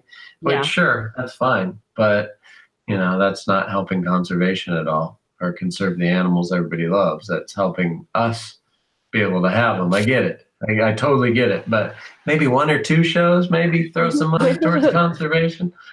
Yeah. So, well, know. we've wisened up to that at least for a few things. We know a few people who have been contributing elsewhere, and we'll have Yeah. something like that similar, but or soon rather. But yeah, I mean, but there's nothing like I don't know because we like to think that commonly, say, if I have a commonly imported species like uh, red blood python, or you know, we hope that the pet and honestly, the pet trade now should probably be able to have enough red blood pythons that we don't need to import thousands Right. and thousands. But right. or I mean, does it even matter because the skin trade is so heavy on red blood pythons that we don't even make a dent in it? Yeah, we're nothing compared to the skin trade, from what I understand. Yeah, it's it's tough. It's tough to see. You see it with monitors, tegus, a lot of animals are just taking a beating from the skin trade, and you know the the pet trade portion is a small part of it. But then there's other species that take a pretty big hit from the pet trade. So, you know, how much is enough? It seems like all that's here is ball pythons and leopard geckos and bearded dragons. How are these things? Where are these things going? You know, you don't see it. Yeah, that's that's true. I mean, yeah, you think of all the animals that are sold, all the random sunbeam snakes that I see go off of a table. I've never Right. seen anyone with a successfully kept sunbeam snake or like so vine true. snake or like any of that shit. Yeah, I it's mean, not where like are these it- things going? See, that's what was cool about you know the '80s and the '90s. You go to an expo, and there was just everything. There was just so much different stuff, and you're like, ah, dude, this guy's breeding, you know, some random little weird lizard that you'll never see again, and you know, and he's got those babies on his table. Go check them out. And it, it was cool. Now it's like, man, I don't even walk around the show anymore. There's just nothing I really want to see that much, you know, and it's just I guess that's me being real again, which I no, take a lot of it, heat it seems for. to be everyone's. That's the weird thing is, I mean, yeah, it's don't know. everybody's. I feel like You know? everyone has the same view on it. I Yeah, feel like it's everyone's true. is like. Well, because Oh. we're preaching to our own. I was about choir, to say. I didn't know if we're just agreeing with our friends and they're our friends. Do, are they our friends because they agree with us, or do we already agree with them filtered 'cause out the people that we wouldn't be friends with. with- and wouldn't agree with? we just talk to the ones that we agree with. right. So I guess I mean every. I don't. When I say everyone, I don't mean everyone. I just mean everyone who agrees Well, with mean, us. I mean, I, you know, there's beautiful animals. People are producing some really cool stuff, but man, I don't want to go to a show and go table after table after table of the same stuff. I'm just not even going to look. And you know, I hear, I'll hear, you know, ah, so and so has some monitors, or you know, somebody's got some cool little geckos or something down there. Go check that out. And I just wait for the reports. I just, I, I don't want to walk around and see all that stuff. It's just, it's gotten old. You know, I've done this Well, I since the very first he- herp expos, and Right. it's just not the same. Especially after you've seen what you've seen and you know the amount of stuff there's out there in this Yeah. world and then it's like you're not trying to see a 10 ball pythons in a row But I mean, you've seen a big shift too, because like a lot of the guys that came up with me are just like not even into it at all anymore. Wow, no, I sold my last snakes like ten years ago. I'm just field herping now. I'm sick of all that crap, and and it's like it's it's that what we just discussed about the monoculture that we're seeing at shows and everything, but it's also the whole Facebook and and crap talking. It's just everybody's sick of it.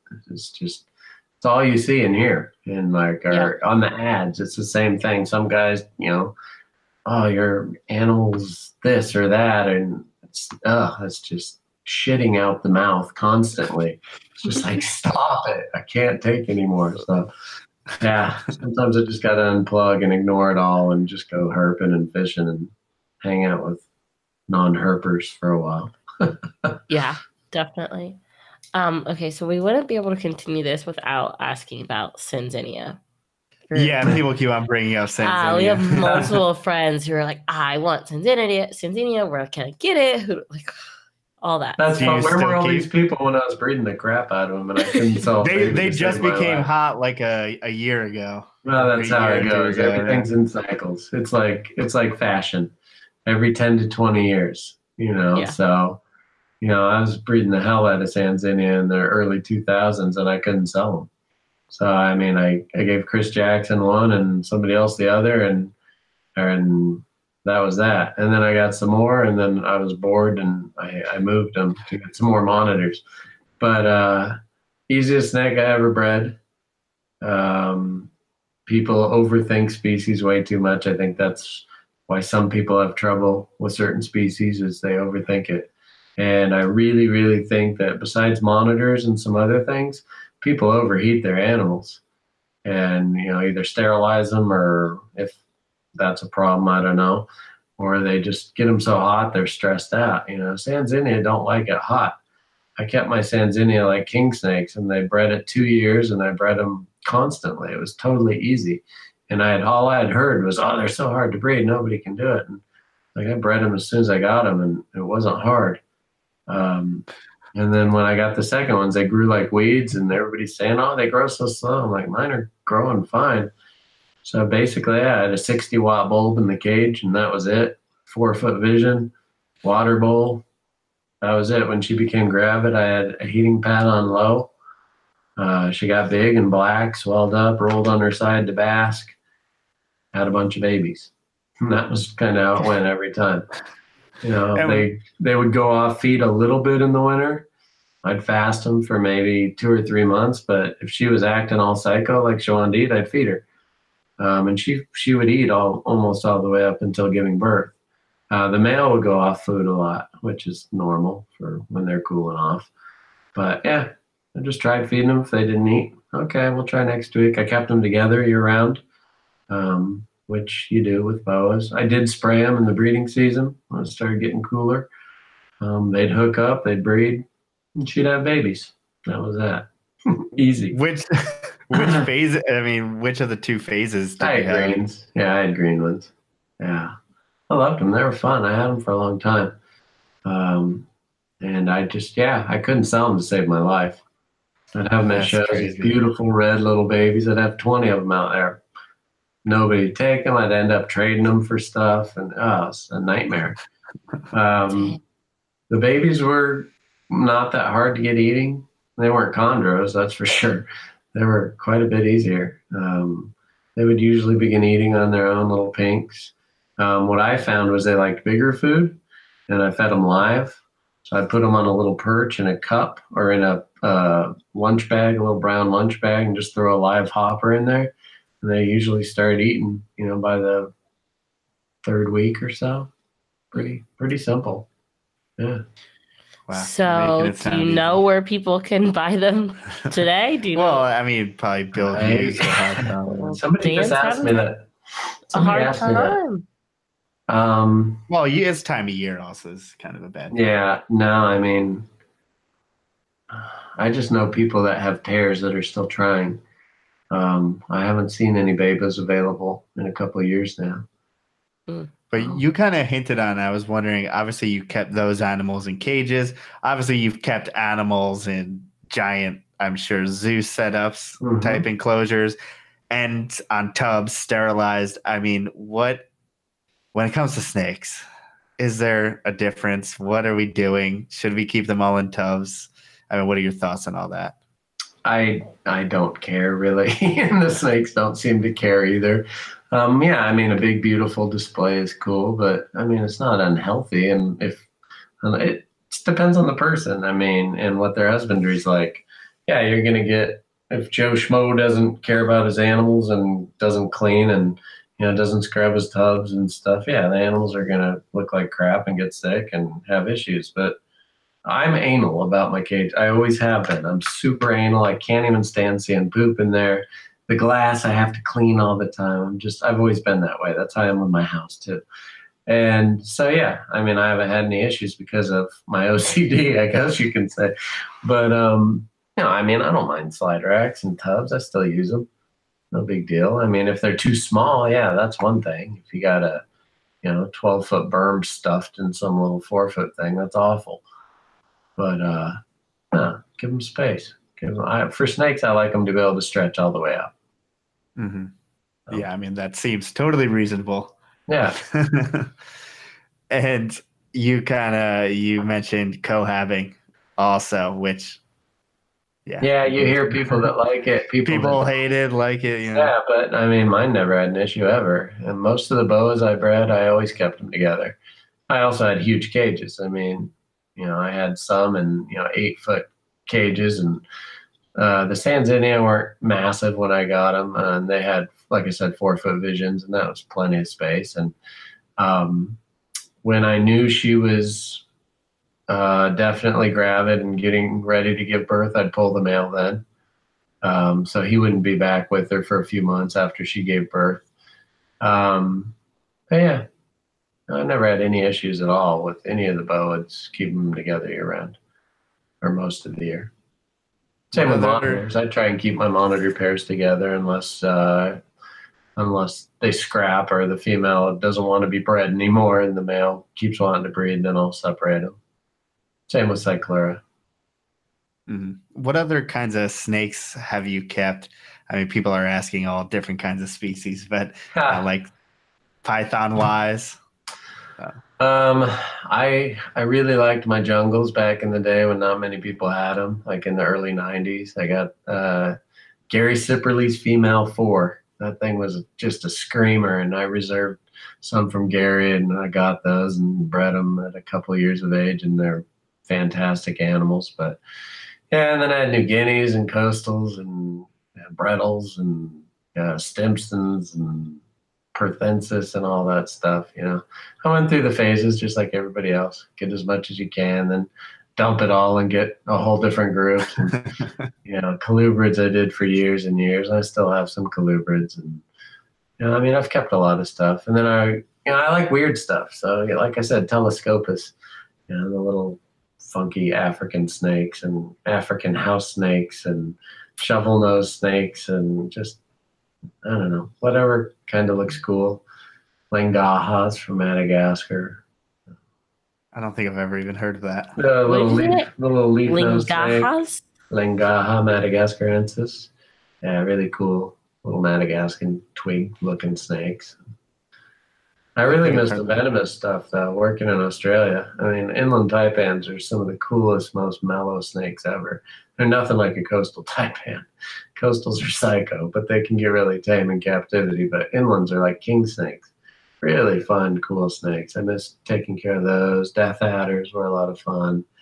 And then uh, when I left Steve's place, I went down to Melbourne Zoo and uh, I got a job in the reptile house. So got to play with urutus and all kinds of cool stuff. So I miss a lot of the venomous stuff that we can't play with here. Yeah, that's awesome. I mean, I feel like a lot of those Australian herpers are pretty free flowing with their hands with the venomous reptiles. Um, you have to be. Do you prescribe? Yeah. well, that's what's funny is everybody thought Steve was a psycho, and it's like, nah, man, he's like, that's what all Aussie herpers do because you have to. There's not an Eastern Brown will never stay on a hook ever. I mean, imagine a coach whip that's like one of the most toxic snakes on earth. That as soon as you tail it, it's coming for your face, you know, and that's just what you have to do. And you know, that was part of the game when I became a Aussie herp keeper, I had to learn tailing is the key to doing this. Yeah, you had a hook on the front of the body a lot, but a lot of times they just bypass it completely. you just had to know the free flowing hands was a skill you had to learn because you just can't do anything. And you know, we did snake calls too. You know, so part of my job at Australia Zoo was doing the snake calls on the Sunshine Coast, and uh, God, nine out of ten times it was an eastern brown, and get up there and you're like, damn it, I got to grab that thing, and he's gonna come at my face and go ballistic, and if he grabs me, I'm screwed. And you just learn really quick how to do it and how to bag them as quick as you can with, without handling them too much. So that's why those guys are good, man. Those Aussies are some fantastic snake handlers. And I've been herping with all those guys, and it came to the point like we are racing to see who got to catch it first because it's a lot of fun. Probably not the safest message I'm giving, but yeah, dangerous. It was a lot of fun. Yeah, big king brown crosses the road, and there's four of us throwing elbows trying to get to it first and get our hands on it. So, yeah, I miss those days, but I'm I'm older and slower now, so I'm not going to be doing a lot of that these days. Is there any place that you have left to herp? Ah, oh, there's so many places left. There's so much of Mexico I'd like to do. It's a little too sketchy in some of the places, but there's other places on mainland that I want to do. Again, I've I've been there and done quite a bit. Um, but yeah, there's tons of places in Mexico, Durango, you know, more in Oaxaca, a lot of places. Uh, more South America. I'd like to do some Brazil stuff. Um, more Indonesia, China, Japan. You know, I haven't done a lot in Asia. But yeah, there's. I'll never get to all of it, so try and try and get to as much as I can. Yeah, I guess there's there's always something else. New place. Always, always more herping. Even in the U.S., there's still places. I've been to a lot of the big herp places you hear about or read about in the U.S., but there's still others that I'd like to go mess around with. So, have you been to, I mean, West Texas? Have you found Alterna in the wild? All that lore? I've done Texas, but I didn't get an Alterna. I've only done it once. Um, my son won the, when he was 12, he won the first junior herpetology award for IHS. And that meeting was in San Antonio. And I said, if you do this and you go speak in front of all these herp people, um, and you do a good job, we'll go Herp West Texas. So he went up and he killed it.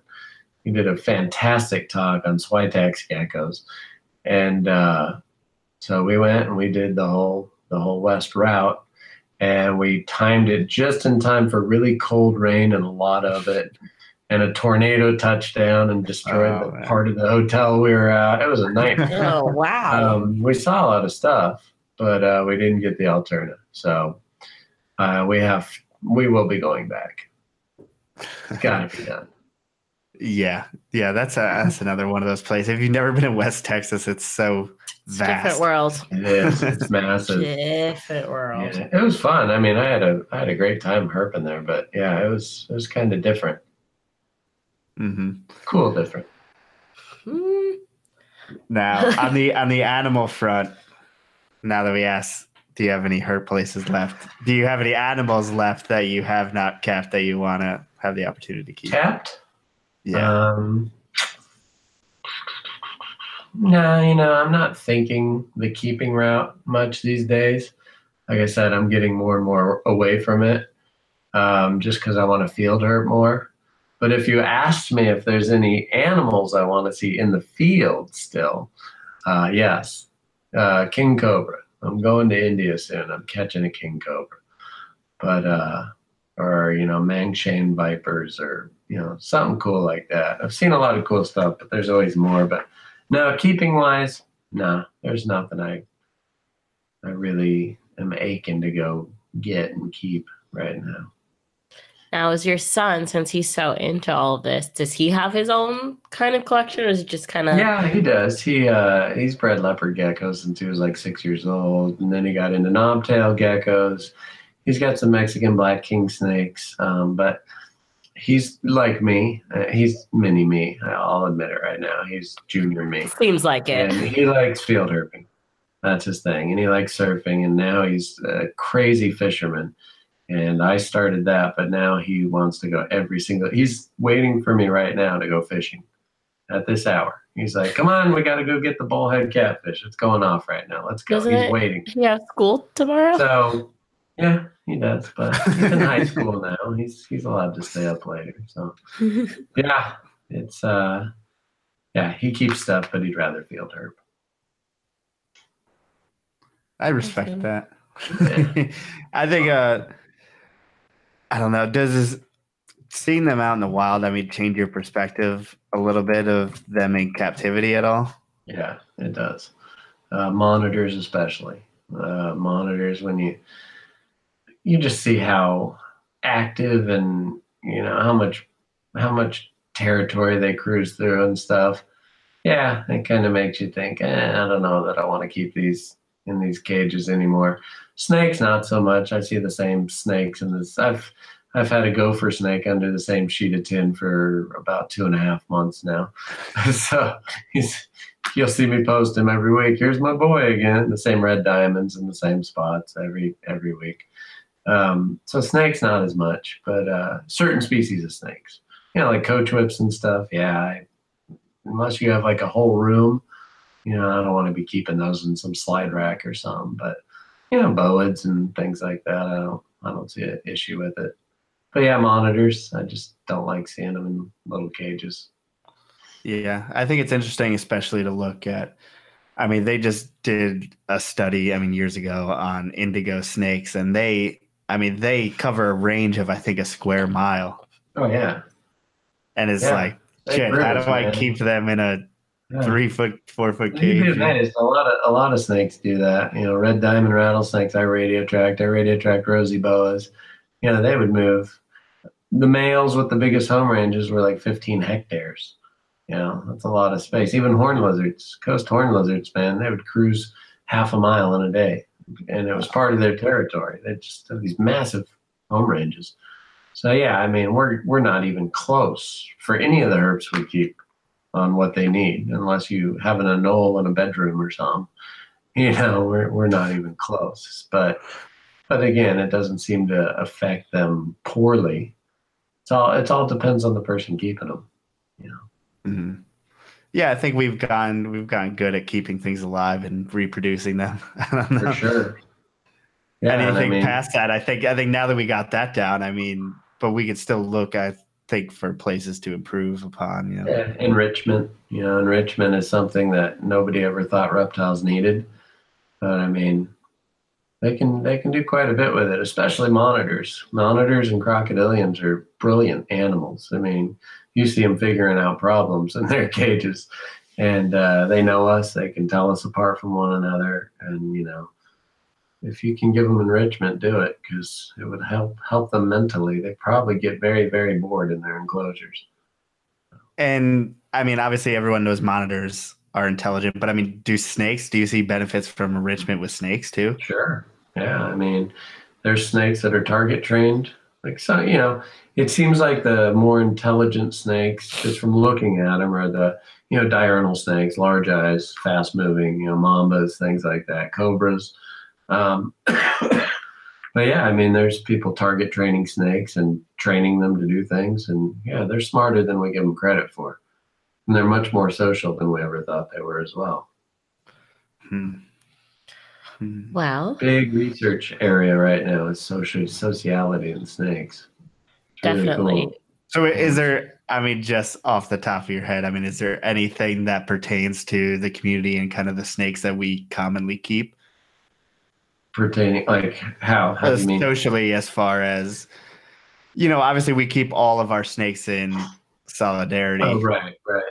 are there any Um, snakes say like if they found ball pythons hide in dens with 10 of them together you know would that change things i don't know I mean, they definitely come across multiple animals in a season. That's pheromones are everything. They scent trail to each other.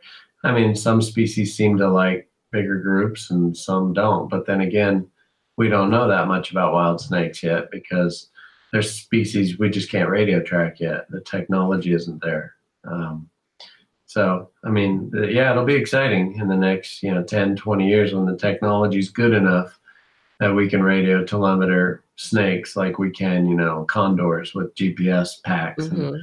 and and cameras on them so we can see what they're doing all the time. You know, when that happens for snakes, we're gonna we're gonna learn some stuff. It's gonna be awesome, and Yeah. hopefully, I'm you know not an 80 year old man with a walker out in the field trying to catch snakes before that comes. But I don't know. I'm getting tired. Uh, you're still doing a lot. So yeah, yeah, it's all in your head. Age is in your head. age is just a number. That's right. Another number is the time on the clock. Oh, wow, And we- yeah. Whoa, we blew through that, transition. didn't we? We have reached our two hours, and it is 11 p.m. I'm tired. Yeah, we usually Yeah, do this guys two are hours. tired. Yeah. Yes. I'll be more. I'll be as tired as you after I go fishing tonight. Yeah, like we're gonna go to sleep after this. All right. You're gonna go fishing for however long. yeah, but it's only what eight o'clock eight there. o'clock. Yeah. Yeah, Eight o'clock. It's easier. And I sat through seven hours of parent-teacher conferences today. I'm Ooh. tired. Jeez. Yeah, that's brutal. I don't know how you do that. well, Different world. Other little. Crocs and Cobras any day of the week. Um, but if someone wanted to uh, reach out to you, what's the best way they could get? Facebook. Yeah, I mean that's how most people get a hold of me on the private messenger thing. So and do you have animals for sale or plan to have animals for sale? um, I have two monitors left, two Primordius males, and you'll see them on my page right now and on Fauna Classifieds. That's that's all I got, and then I'm I'm done with monitors for just taking a break. I can't. This will be the first time in about 30 years I haven't had a monitor. Um, but it'll be a nice break. So because I have a lot of traveling to do. Um, get a hold of me on Cuba, people. Trip in Oh, June. There's like five spots left. They go fast, all inclusive except for your airfare. Once you get there, it's all covered. You don't do anything. I even cover the tips while we're there. Um, Oh. So cruise out, see some awesome stuff. Nothing like a giant camellia sitting on your arm. that sounds awesome. Everyone said they'd go with you. Let's Who's go. Evan coming with me? Everyone, I said. Oh, everyone. Mike There's only six slots, people. Mike, Will, all these people. All right, so we're gonna have from the ground up fest in Cuba. So we're gonna one up the carpet job. fest, guys. And Go to Do it. Cuba. There you go. Let's go. We're gonna have Cuba fest. Probably have to wait till next year. Long time. Nice. Um, Cool. If anyone uh, wants to reach out to us, obviously you can catch us on YouTube, Facebook, uh, Instagram, Port City Pythons. Our website is portcitypythons.com. Our email is theportcitypythons.com. Wait, no. The You Port sure? City Python at Gmail.com. gmail.com. Sorry, messed up. I was Um, too cheap to buy the the email. the domain. yeah. Okay, Gmail's great. Uh, they could uh, they could get me on Instagram too, Jeff underscore Lemm L E M M. I don't even think I'm following you, so I will now. And obviously, I mean, Ouch. do you and your son have a Instagram? Because I Yeah, I mean, my I son's on there too. Matthias underscore Lemm photography, I think is his. Just Matthias Lemm. He uh, has a lot of cool photos. Mine's mostly herp photos, some fishing stuff, but wildlife. So Awesome. yeah, check it out. Sweet. Anything else? Uh, we'll be here next week. Wait, guys, the curse. Wow. I'm sorry. Okay. I'm sorry. We've it probably Whenever we announce a guest beforehand, there's they always don't- something that goes wrong. Whether like Uh-oh. they either like don't come or like the feed cuts out during the thing. Like so many different whatever issues. And I'm a total believer in it. Joe's not so much. So like Joe posted pictures on our Instagram saying that we were gonna have you on tonight. I was mad at him because I was like, it's the curse. Curse has worked every single other time we've said it to someone who's coming on, something happens. Like every other time. So I And we're not thought talking it was- I like broke one the curse. there's Did I break the curse? been Is that what like ten times, but I think I think you broke the curse. Nice. I'm probably seeing it again now by saying it. I shouldn't have said anything. Just We're good. uh, it's over now, right? Sick guys, we can breathe easy now. Thank God. Nice. Now I can actually promote our shows. Yeah, my puppy didn't even wake up. Like he's still asleep. That's a good Puppy's not job. home. Kids didn't come in. All perfect. Good show. Well, thank you again, Jeff, uh, for being on. It was great to have you and pick your brain and everything. Certainly. Thanks for having me. It was fun. Of course, and we will catch you guys next week with someone that I won't tell, but I can because the curse doesn't exist. Uh-huh.